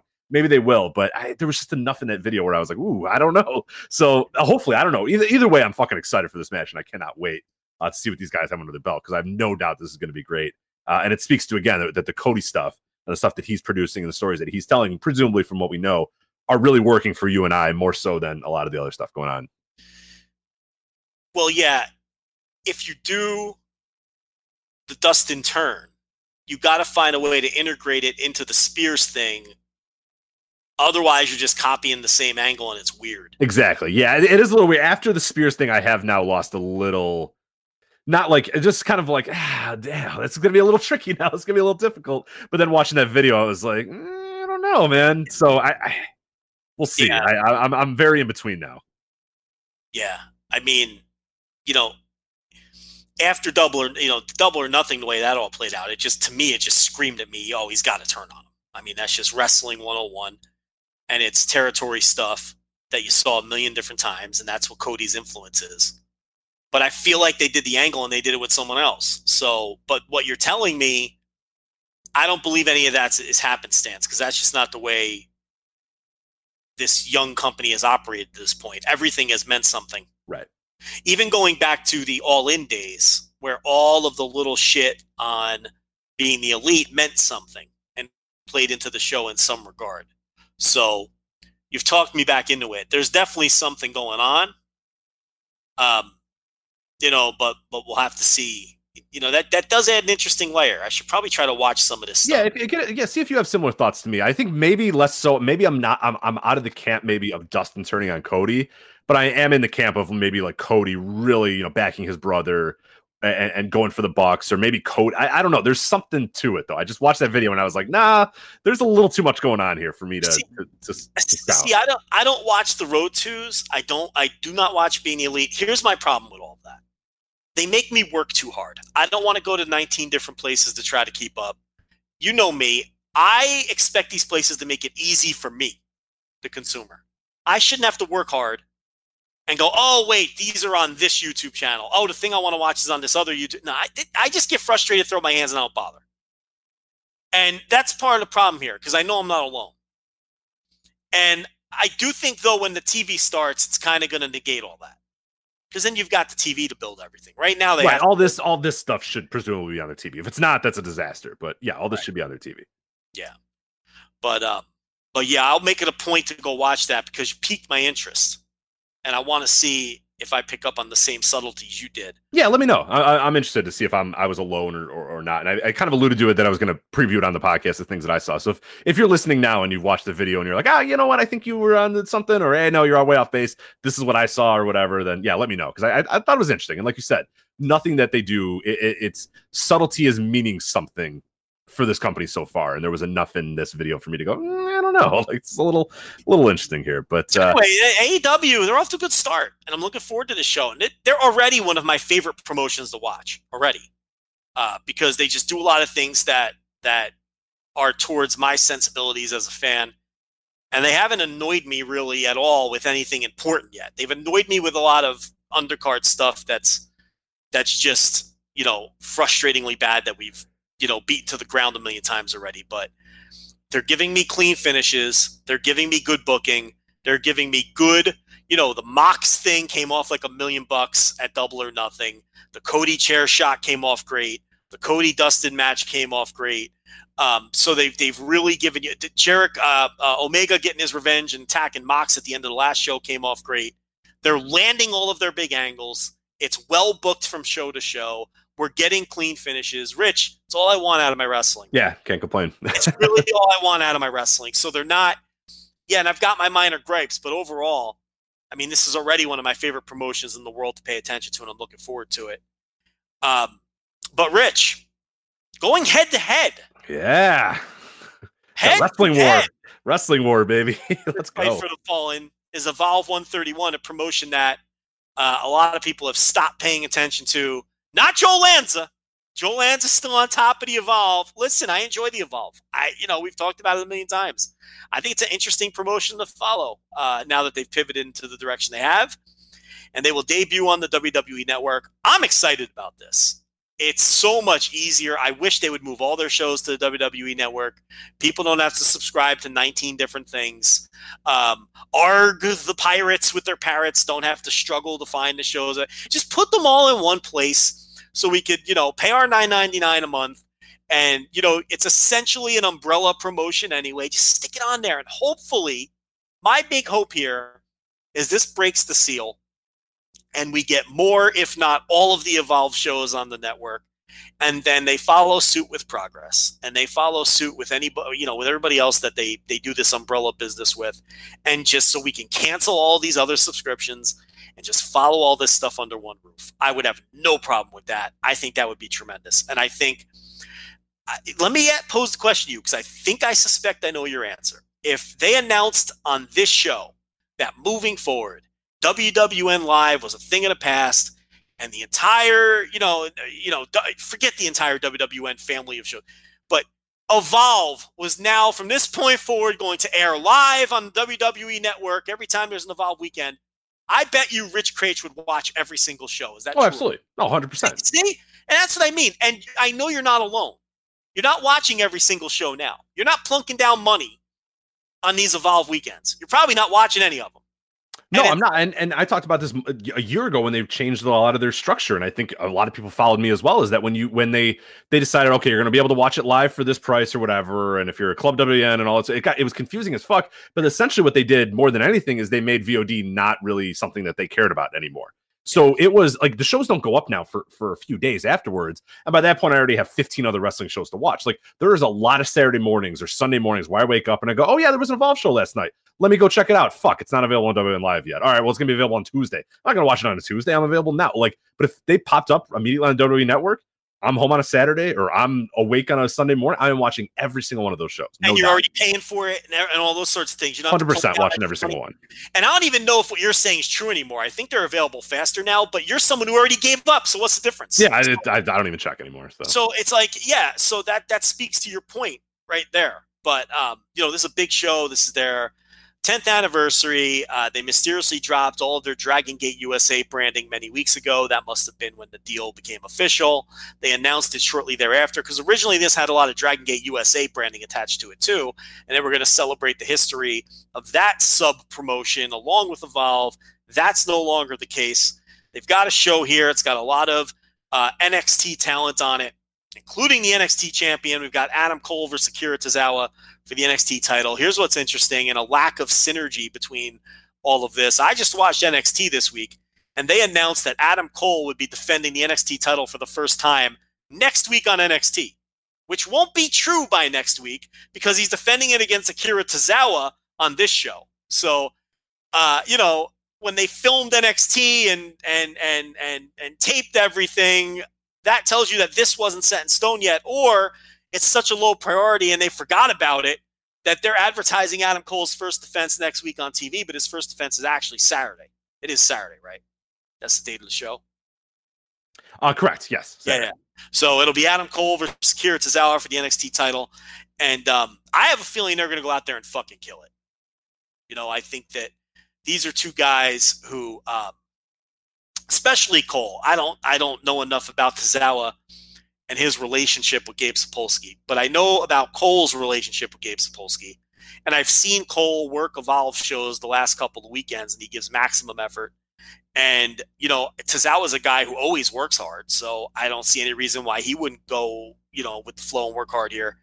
This has a chance uh, to be the best match of a loaded weekend on the show that no one's talking about. What do you think of that take? No, absolutely. I, I think, and and your take as well about, um, you know, and and we have a we have a preview up on the website, uh, voicewrestling.com, of course, uh, about this. Michael Levy uh, talking about Evolve 131 and talking about the the the opportunity for a lot of these guys as well is for the wrestlers one of the biggest opportunities they're going to have. It's, it's a showcase and all this sort of stuff for a lot of the dudes that have never been on a network as big as this. Like a guy like an Eddie Kingston, like this is huge for somebody like an Eddie Kingston. You know what I mean? Like who's worked his entire life and worked hard and busted his ass. And yeah, he was an impact and he was a few other places. But this is a huge spotlight for him. But more than anybody and anything, it's a spotlight for Gabe Sapolsky.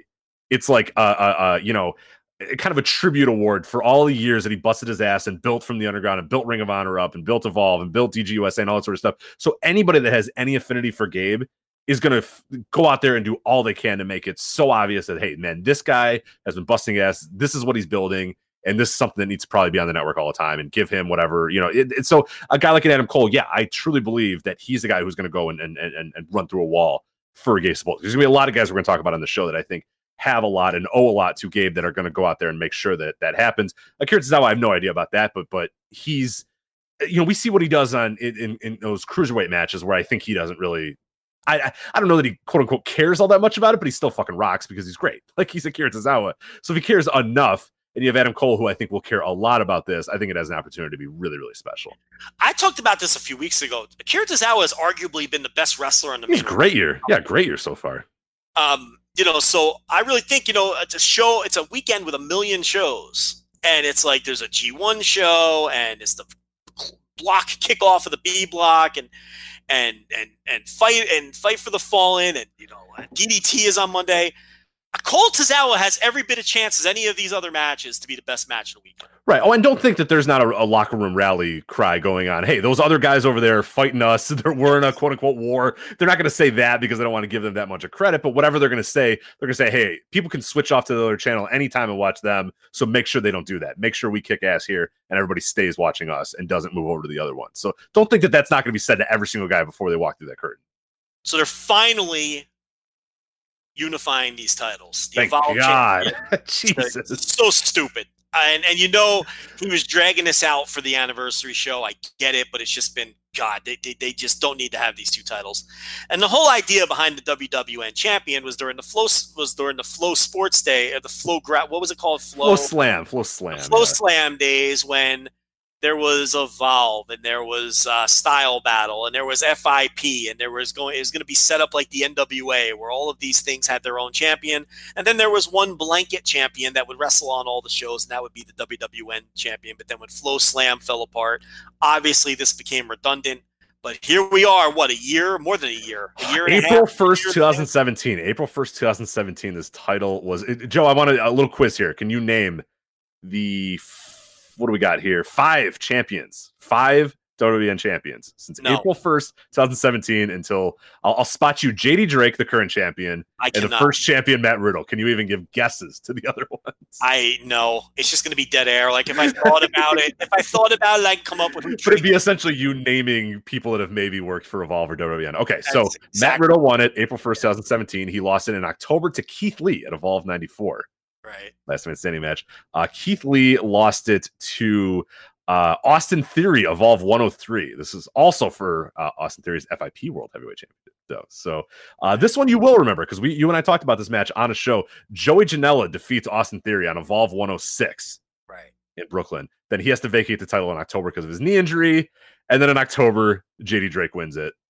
And defends it 11 times, to be fair. JD Drake has had this for a long time, And mostly the because he's they didn't have anything else to do. So, And he's been excellent. yes, he's been really good in, the- in the stuff that I have seen, but essentially, like you said, kind of a holding pattern of like, all right, look, we're probably going to have you lose and we're going to unify these things at one point, but let's just have uh, like, and it, it's helped establish it a lot. It's helped establish JD Drake, but this title is is completely redundant at this point, completely worthless. So, Yeah. So they're going to finally merge these two things Austin Theory versus JD Drake, and what I think is a coin flip match because they've booked Drake very strong and he's he's over as fuck with these crowds.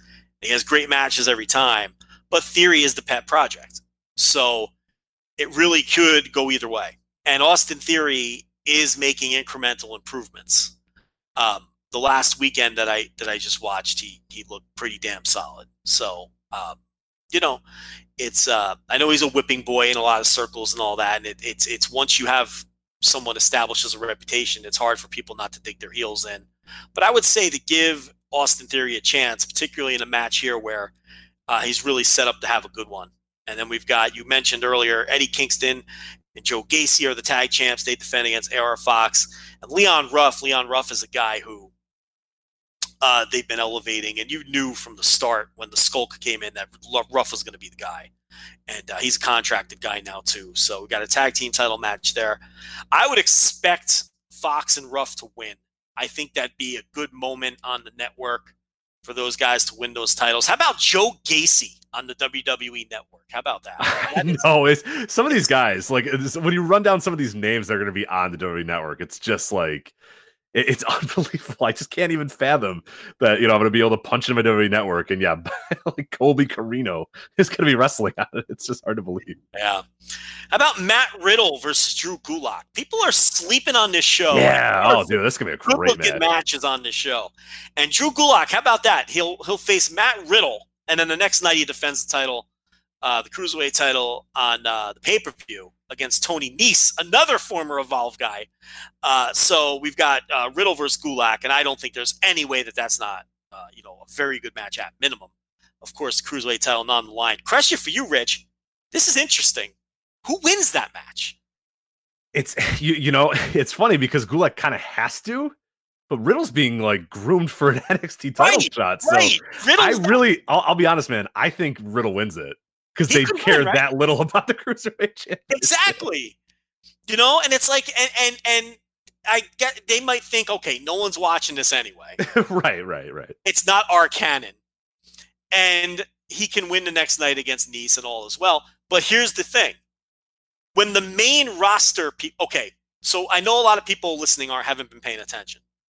The main roster wrestlers never lose on evolve.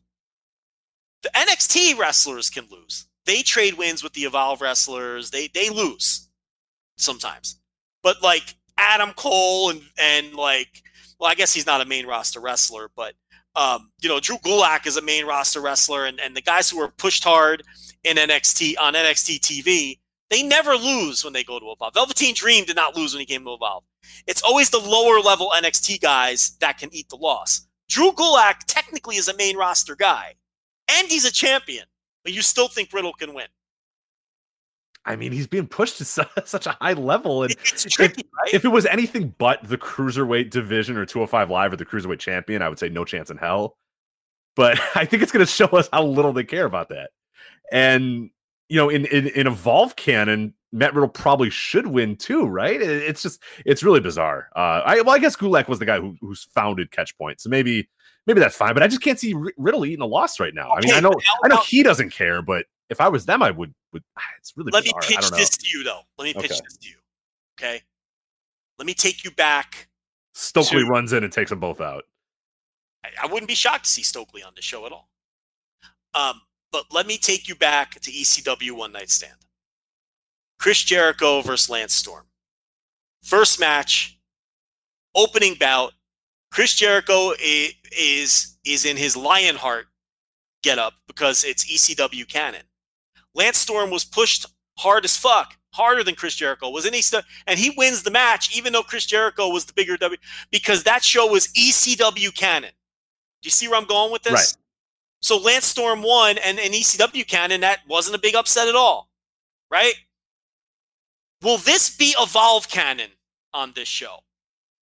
And if that's the case, Drew Gulak beating Matt Riddle isn't that big a deal at all, right? Right, right, right. Because, like you said, he formed catch point and all that, and you know he's the cruiserweight champion. It's like I'm interested to see if this show follows Evolve canon for the guys that used to be in Evolve. Is what I'm getting at, and that kind of changes it because you have Lenny Leonard on commentary, and it's going to be a Evolve producing this thing. It's just airing on the network. Yeah, So that's a great that's a great moment for Lenny Leonard too. I forgot to mention him at the top when I was talking about guys like Gabe. I mean, Lenny Leonard's been busting his ass for a decade plus. One of the best announcers in wrestling, and that is a great opportunity for him.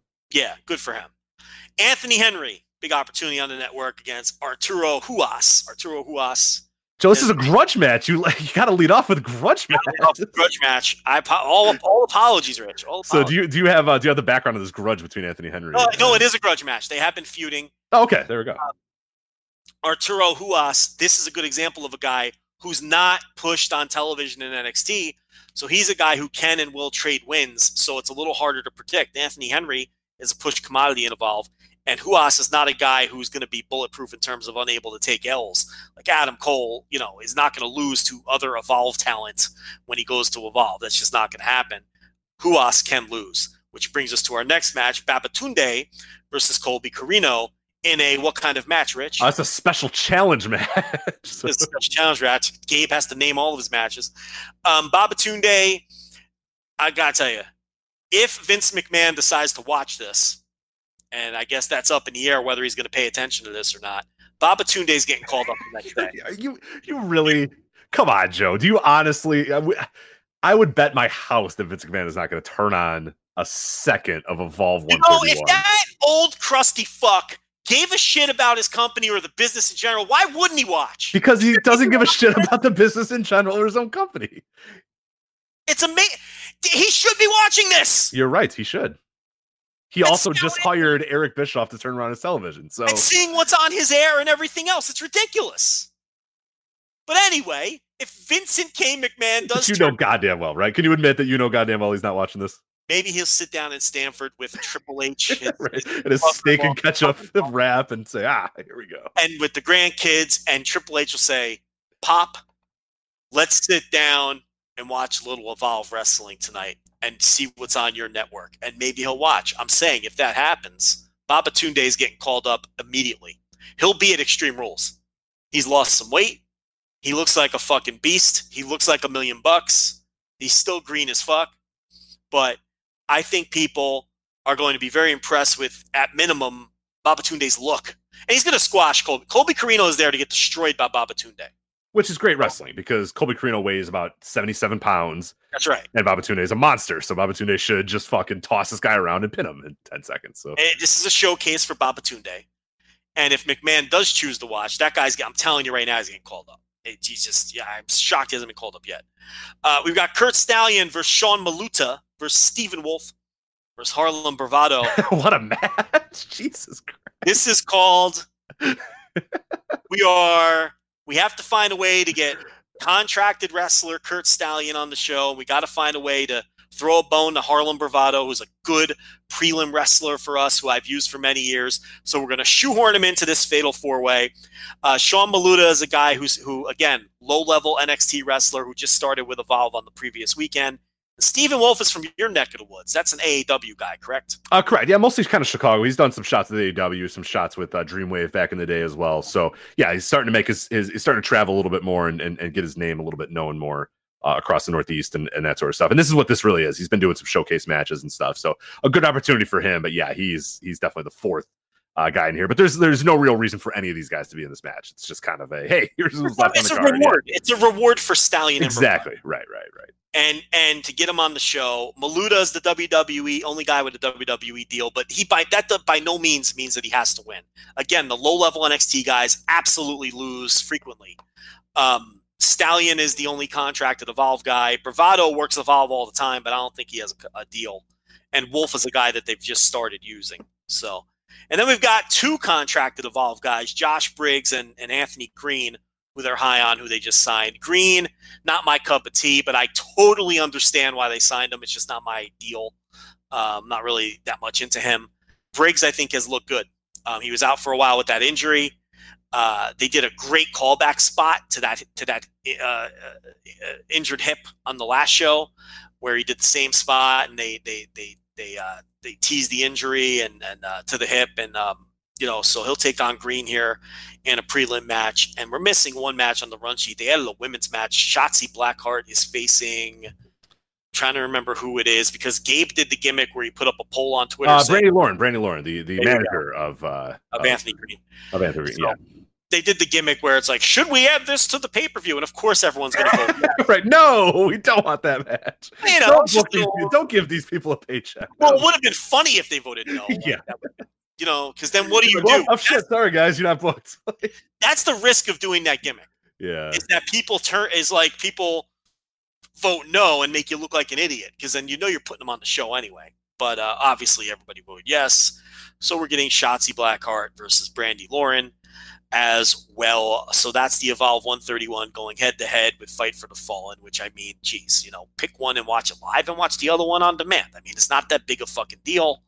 Um, that they're that WWE is doing this, but you know, I get it. I get why because they want to they want to make sure that AEW they want to try to, to, to where they're not getting every headline that night. You know what I mean? It's just it's just a disruption.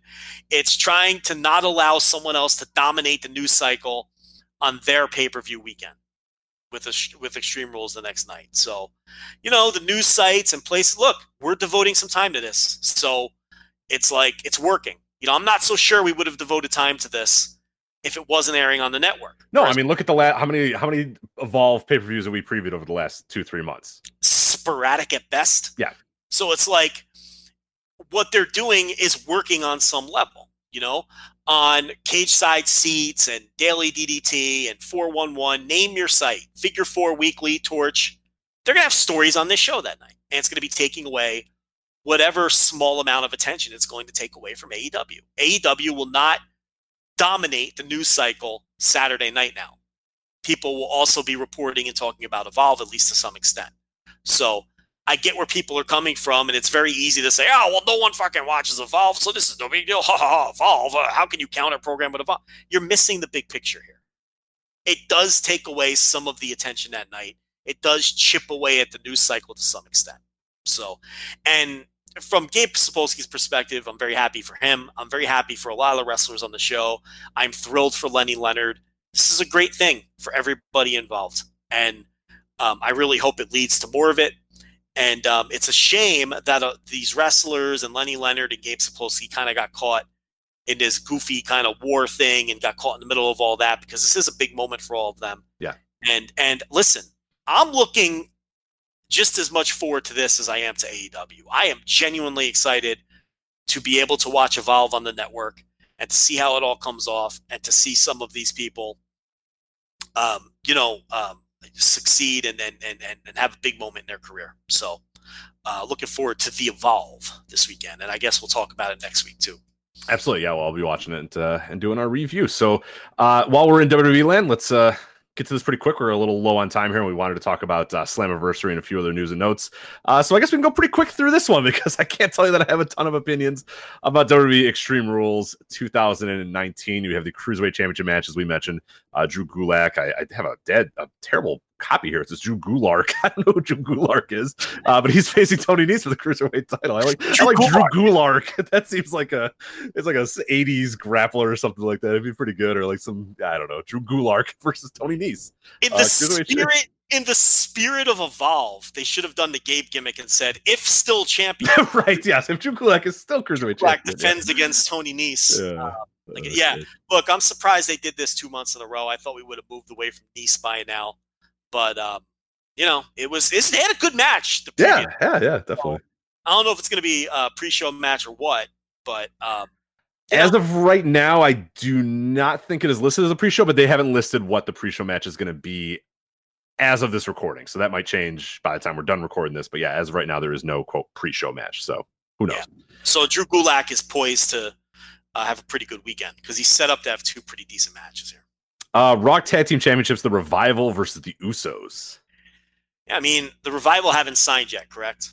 Um, They're still like mulling that over the second. I think so. I, one of them made some tweet about like, oh, I paid off my student loans or I bought two trucks Yeah, or whatever. So I don't know what that was about. they're so. always working and you know hey who knows but um yeah i don't know it's it's now we're into main roster stuff this could look if they let these guys go out there and have a great match it yeah these two teams could have a fucking incredible match it could have the best tag team match of the year but what the f- are we going to get back shaving here are we going to I, I don't know what they're going to do so it's it's hard for me to, to, a to- game of bags could be yeah, anything. I- you know, we're going to play cornhole. I, don't- I don't know what's going to happen here. So, you know, if eh, it, the potential's there though to have, you know, the tag team, the, the ceiling for this is the best tag team match in wrestling this year. I don't think anyone would dispute that. But who the fuck knows? Uh, Aleister Black finally uh, making an appearance uh, against Cesaro. So again, another one that on paper could be fucking great, and if it's not, is going to be tremendously disappointing if for some reason they find a way to not make this one work. Because Well, there's a lot. There's a lot of talk that this is a Heyman special, and considering that they've done shit all with Cesaro for how long, um, and considering that Heyman is a huge proponent of Aleister Black and Cesaro for that matter, there could be some smoke to that fire. So, if he does have some influence, and there's talk that uh, that he and Bischoff won't have, you know, the full extent of their influence until after the show, then maybe it'll get treated with some level of respect, especially since they're attempting to make a star in black. So black should win. I think he will win.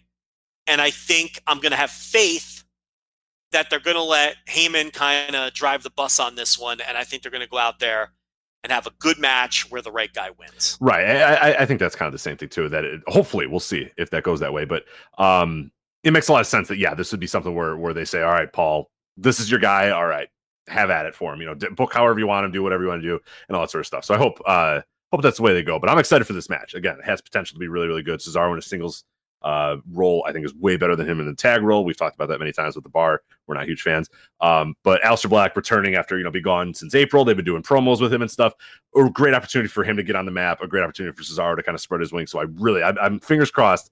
Uh, this is a good match, and and and we'll see where it goes. Uh, United States title, Ricochet defending the title against AJ Styles again. Another like on paper, Extreme Rules rocks, but it's just like I've been so gun. I mean, they haven't really delivered on pay per view in a while, and it's like, man, if they this is a lot of good matches. I mean, Ricochet, AJ Styles, Aleister Black, Cesaro, the Revival versus Usos, Gulak versus Nese. Like so far, Well, so good, man. Like it's going to get ugly in a minute. but, yeah, it's gonna. Well, you know, hey, undercard solid, but yeah, Um, strap in. again, though, by all accounts, Ricochet is a guy that Heyman believes in. And the previous match and this match, these have sort of Heyman written all over them. The older guys who still have credibility and can still go, putting over the next gen. So if we're going to be optimistic and say that he does have some influence and they're letting him stretch his legs a little, at least in the beginning, then I could totally see a scenario where Ricochet, AJ Styles, they tell them, look, go out there and give us a great 18 minutes that makes Ricochet look like the next star in pro wrestling, and Ricochet goes over. That would totally be a Paul Heyman move. So, again, I'm going to approach this optimistically because these feel like Heyman directives. They do. Um, so, you know, yeah, the last three matches, all four matches that we've talked about so far, provided they get out of the way, they not only could be great matches, but they could tell good stories for the company moving forward. Yeah, absolutely. All right, and then we get uh, uh, this one. uh, okay, we maybe have one more to go, and then things get a little wild. Uh, SmackDown Tag Team Title Triple Threat: Daniel Bryan and Rowan uh, versus the New Day versus Heavy Machinery. Yeah, I don't know. It's probably yeah. I mean, you know, it could be a good little eight minute match, and I, you know, it, it, heavy machinery. I, I'm not gonna make the same talking points I was. I'm just I, I'm never gonna be in them. Right. So Uh, we got SmackDown Women's Title match. We have Bayley versus Alexa Bliss and Nikki Cross. It's a handicap match. So uh, apparently Alexa Bliss has some sinus infection or some fucking thing wrong with her again. Uh, Nikki Cross is in the match because of that. Uh, who cares? it's just you know it's like handicap match i'm already checked out i don't it's you know they're good this is gonna they're gonna be telling stories here Um, I think Alexa Bliss is not very good. Um, there's some people who think she's fucking fantastic. I don't. I don't know what they're watching. Um, and you know, this is just this is storytelling time, and it's not a story I want to be told. And I would be stunned if I enjoy this at all on any level. All right, and then we have a last man standing match. Braun Strowman, who recovered uh, from a ruptured spleen uh, two weeks ago, uh, versus Bobby Lashley, who uh, had no injuries from going through the video board. Uh, that made everybody gasp and ambulances be called, but they're good now. So uh, they're going to be the last man standing match. So it'll be a lot of guys laying on the mat while people count to seven. So a lot of fun. I Yeah, fucking hate last man standing match. It's just guys laying down and then a referee going, eight. no, no." like, ooh, that's not fun. It's never been good. They stink. There's been like one or two of them that were good. The rest of them fucking suck. It's just a referee saying numbers. It sucks. It's uh, terrible stipulation, and you know, I don't know. You know, Mike tough. Chioda going six. Not gonna be good. Yeah, I, I, you know, they're gonna do Seven. they're gonna do crazy things to each other as large men, but um, you know, it's not my cup of tea. oh my god! I hope somebody goes to the barricade. I hope uh, Bobby Lashley spears Braun Strowman through the barricade. Kinda- and kinda Michael Cole goes, "Oh my god! What kind of odds would you put on a barricade? Oh my god, dude! Uh, one to two. That that I would. I it, Oh yeah, yeah, okay, yeah, like, right? Like, come on. yeah. I, I hear you. You know, it's it's it's a ninety percent probability that someone goes through the and and then they, you know, and then Chioda's gonna be counting. So. Seven. Yeah, I tell you, this card goes downhill fast. It really does. Let's go to this. The Undertaker and Roman Reigns versus Shane McMahon and Drew McIntyre. I swear to God, that's a real match. Everybody told us that the Cedric Alexander angle was great and it gets him kicked off. to be fair, not everybody, just a few, a, a very loud amount of loons. You're Yeah, right. there, there were plenty of them. There were more loons than there should have been. It should have been A nine. uh, Rich, a shocking amount of lunatics. yeah, it should have been hundred percent. Yeah, that fucking stunk, but it wasn't. I can't believe how many people thought that was good. That was legitimately one of the worst things I've ever seen in pro wrestling. So, by the way, if you skipped Raw like you should do, uh, essentially what happened was is the entire night Shane McMahon and Drew McIntyre were trying to find an, a, a tag team partner for Roman Reigns. So eventually they got to this janitor and he came out with a mask. Uh, so the janitor comes out in the mask and does a bunch of cool moves and stuff, and it's obvious this is not. this is awful already. It was a janitor. It's pretty terrible already. So it's obvious that this man is not a normal janitor, but in fact a trained professional wrestling janitor. Um, anyway, this janitor gets his fucking head kicked off by Drew McIntyre and pinned. So then it's already renders. All right, well, this guy fucking stinks. oh, he is a loser. Okay. He is a loser, and then he takes his mask off in a way to get like a pop, like ah ah ah, hey, I'm Cedric Alexander, and he's smiling like he accomplished something. and the crowd doesn't care. And, And Roman, Roman- is nodding in approval, like, "Oh, you trickster! You really got him." But he lost. He lost the match. What did he? He should have been Oh so embarrassed, God. and ashamed that he, He just left the, the mask on. on, yeah. Why would he take the mask off and admit that he lost? It doesn't make any sense. We actually had people telling us, "Oh, but this is good because Cedric got some offense off, so it was a positive." Right. Are you out of your fucking mind? He lost and then acted like he was was some kind of fucking brilliant mastermind. And he got Shane and Drew acting like they were had the wool pulled over them. What did they? They should have been laughing at him. They beat the guy. That was legitimately, with no hyperbole, one of the worst booked things I've ever seen in pro wrestling history. I can't think of five scenarios that were booked worse than that. This is this is an all timer. This is, and This is I, I mentioned that too, and it got people upset when I was like, "This is all time, All time. worst bad." It, like, is you have never, and you you brought up many examples. Anybody in their head can think of a thousand examples where you do the the mask guy unveils himself, and it is never after he gets his ass kicked. He goes, "Hey, I'm this guy," like like the Halloween Phantom. You know, unmasking his Rick Rude after he loses to fucking Tom Zenk. Like Tom Zenk just beats the fuck out of him, and he unmasks. I'm Rick Rude. It's like, oh god, it's Rick Rude. But he just fucking lost to Tom Zenk. Who would give a shit? You know, Sequel Pig gets tossed out of the the battle royal and unmasked. I'm Dean Malenko. It's like, well, who cares, dude? You just got No one cares. out. You got thrown out third. And say, listen, this is the easiest storyline to get over. I'm surprised they don't use it more. And they managed to fuck up the easiest angle possible. There's th- this is so simple. The guy in the mask kicks ass and wins, pulls off the mask. Oh my God, that guy's now instantly a player. It's so easy. It's right in front of you. You you can't tell me with Paul Heyman and fucking and and all of those agents, just name all the fucking names, all of the people who have been in wrestling for decades in that room, that nobody had the balls to say to that old crusty man, this is fucking stupid. He either needs to win the match or we shouldn't put him in it. Because that's the other thing. Everyone's like, oh, well, he can't win because Shane and Drew have to face The Undertaker at the pay. Then don't book the match. You don't have to book this. You know, they don't. They do it next week and have them win. Having them. This was legitimately. I cannot think of five things ever that were worse booked than this segment was. It was so comically bad. You would think that they did it on purpose because Cedric Alexander fucked somebody's wife or fucking pissed somebody off. That's how bad this was. I almost do think it had to be like I, I can't fathom this company and and you know what they've done and and even Vince McMahon for whatever we said that that anybody with especially with quote unquote Paul Heyman sort of running the show or having some influence that somebody anybody didn't say no we can't do this to this guy this is a complete disaster unless they wanted to like you said they wanted to bury him six feet deep because that that is the only logical option here is that we wanted to bury the fuck out of Cedric Alexander Paul Heyman would have never booked this. I this is it's like there's no way he would have said this is a, that, that man would have never said that this is a good idea. This reeks to me of he got his way on some other things, like some of the things we've been talking about, and he had to give a little. You you got to pick your battles, and this was not one they picked. Right. You let the old man win this one because this has Vince McMahon written all over it.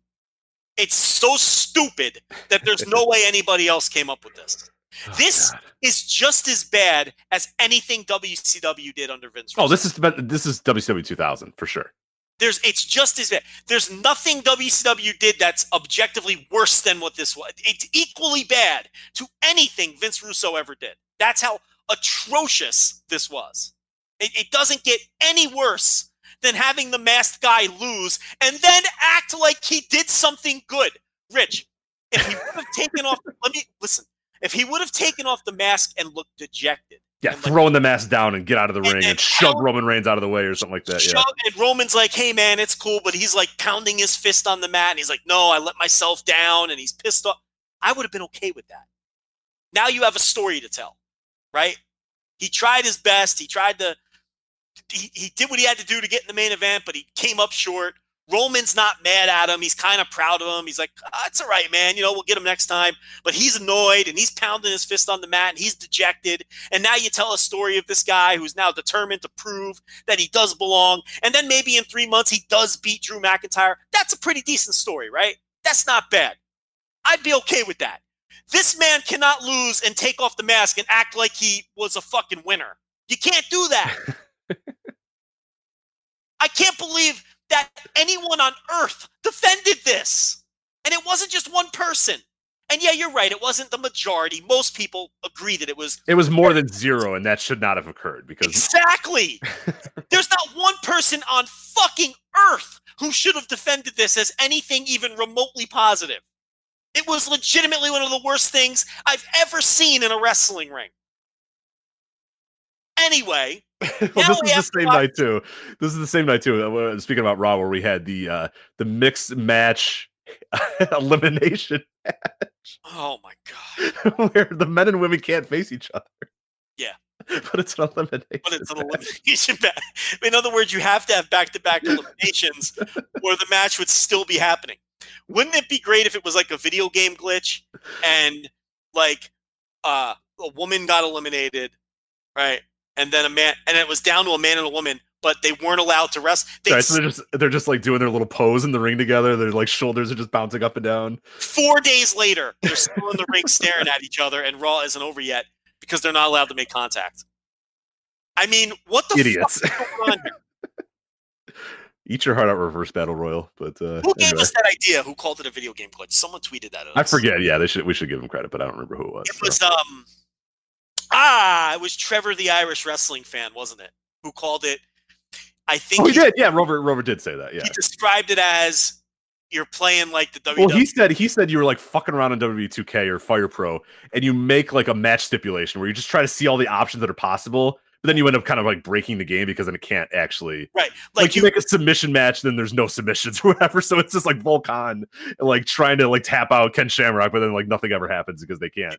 You make a submission match, but you edit the wrestlers' move sets for no submissions, right. So like, just because you're bored and you want to see what happens. right. Like, like, that was it, like I think it was it was uh Trevor the Irish wrestling fan who sent us that because that's exactly what yeah, that, no, it was. Yeah, he said you just fuck around with like the game modes and you end up with breaking it because because you're yeah. trying to break the game on purpose. Like Yeah. that's what this was. So bad. So now we're treated to the Undertaker, who has looked atrocious in his last what half a dozen appearances in the ring. So we get him again, and um, you know he's in there with fifty-something-year-old Shane McMahon, who we know he has incredible chemistry with, Rich, because we've seen these men have fantastic matches with each other before, and uh, you know, so away we go. They don't even follow up the Cedric Alexander thing by throwing him a bone and putting him in Fuck spot. no, it's not even on the show. So you know, it's everyone. You know, so it's it's the Undertaker. I don't know. What do you want me to say about this? Exactly. It's a no hold utter barred tag match. Who fucking cares? Uh, Kofi Kingston versus Samoa Joe for the WWE Championship. Yeah, I mean, you know, Kofi, I presume will retain, and um, yeah, I yeah, I don't know. He's had a he's had an underwhelming title reign. I don't know what else to say. It hasn't been great. Are you excited about the Kofi Kingston title reign? Not really. No. Um, I also don't love that uh, Joe loses the title Ricochet and then just moves up. It's a world title. Yeah. Well, I mean, we complain about that in New Japan all the time. Like Yeah. guys fail up, and it's weird. And why are you doing that?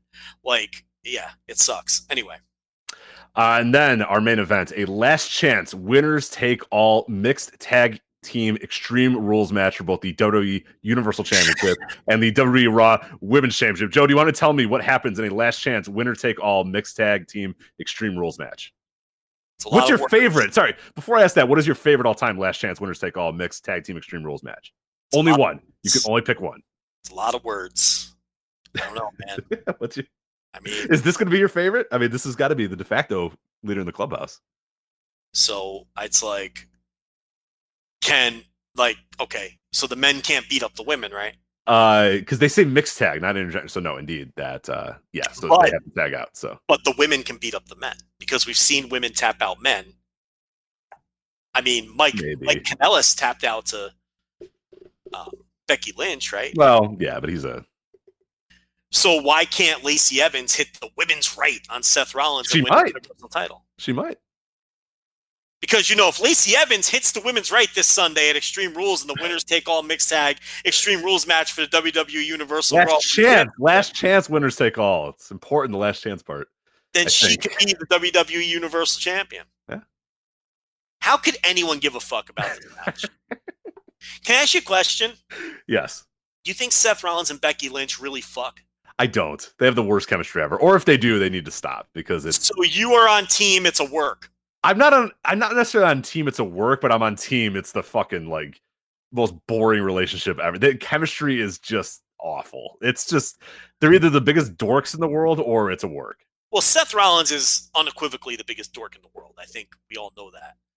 But and and Becky Lynch is kind of like a dork, but it's like she's a charming dork. She's always had that dork quality to her. But it's like uh, she's a charismatic dork. It works for her. He's a dork, but he's just a dork. You know what I mean? But a lot of people think that this is all a work and they're not really a couple, and that this is just um, you know pulling the wool over everybody's eyes for the storyline purposes. I don't buy into that. I think they're actually a couple, but this all does come off weird and a little creepy. And because Seth is such a weirdo, like the more we learn about Seth Rollins, the more that he's kind of a, I don't know, he's just kind of a dweeb. You know what I mean? I don't know. But, um, this is way more time I wanted to spend on this match than Absolutely, I think we're done. So that's the uh, uh, who do you think's coming away uh, from the last chance winners take all mixed tag team extreme rules match? As uh, I just would like to see, you know, I would like to burn it down and just watch the world burn and just put the title on Baron Corbin. Why not? They love Baron Corbin so much. Just fucking have Baron Corbin hit the end of days or whatever the fuck goofy Arnold Schwarzenegger movie finisher. He they call it whatever it is, and have him win the fucking title, and you know put it on good looking Baron Corbin, and you know uh, who Vince has this homoerotic of uh, you know uh, uh, uh, attraction to, and and just do it, just go all the way with it. Just yeah, I. I, want to watch the world burn too. I like I, Shane McMahon cashes in, even though he doesn't have a briefcase. He just cashes in his best in the world briefcase. Like they'll just make up a briefcase, and Shane McMahon wins the SmackDown title. I'm, that's that's my goal is in life is WWE champion Shane McMahon, Universal champion Baron Corbin. I think. Well, Heyman promised to cash in again, oh right, of course, yes. so, so but also said in his promo, you know, I could be lying too. right.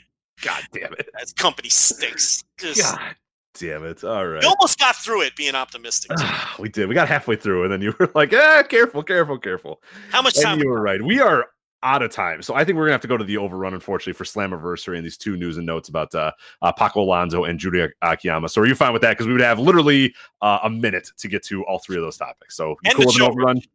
And all right, so, Patreon.com slash voice wrestling. $2 tier for the overrun, but why not go all out and just spend $3 more? Yeah, you may as well. Gonna get a lot more for it. Anyway, uh, we want to thank our sponsor for this episode, ZipRecruiter, ziprecruiter.com slash VOW. Uh, also follow us on Twitter at Voices Wrestling, voiceswrestling.com. Anyway, we'll be at the overrun, patreon.com slash voices wrestling, voiceswrestling.com slash Patreon. We'll do our last three topics on there. So thank you so much for Joe. I'm Rich. Bye.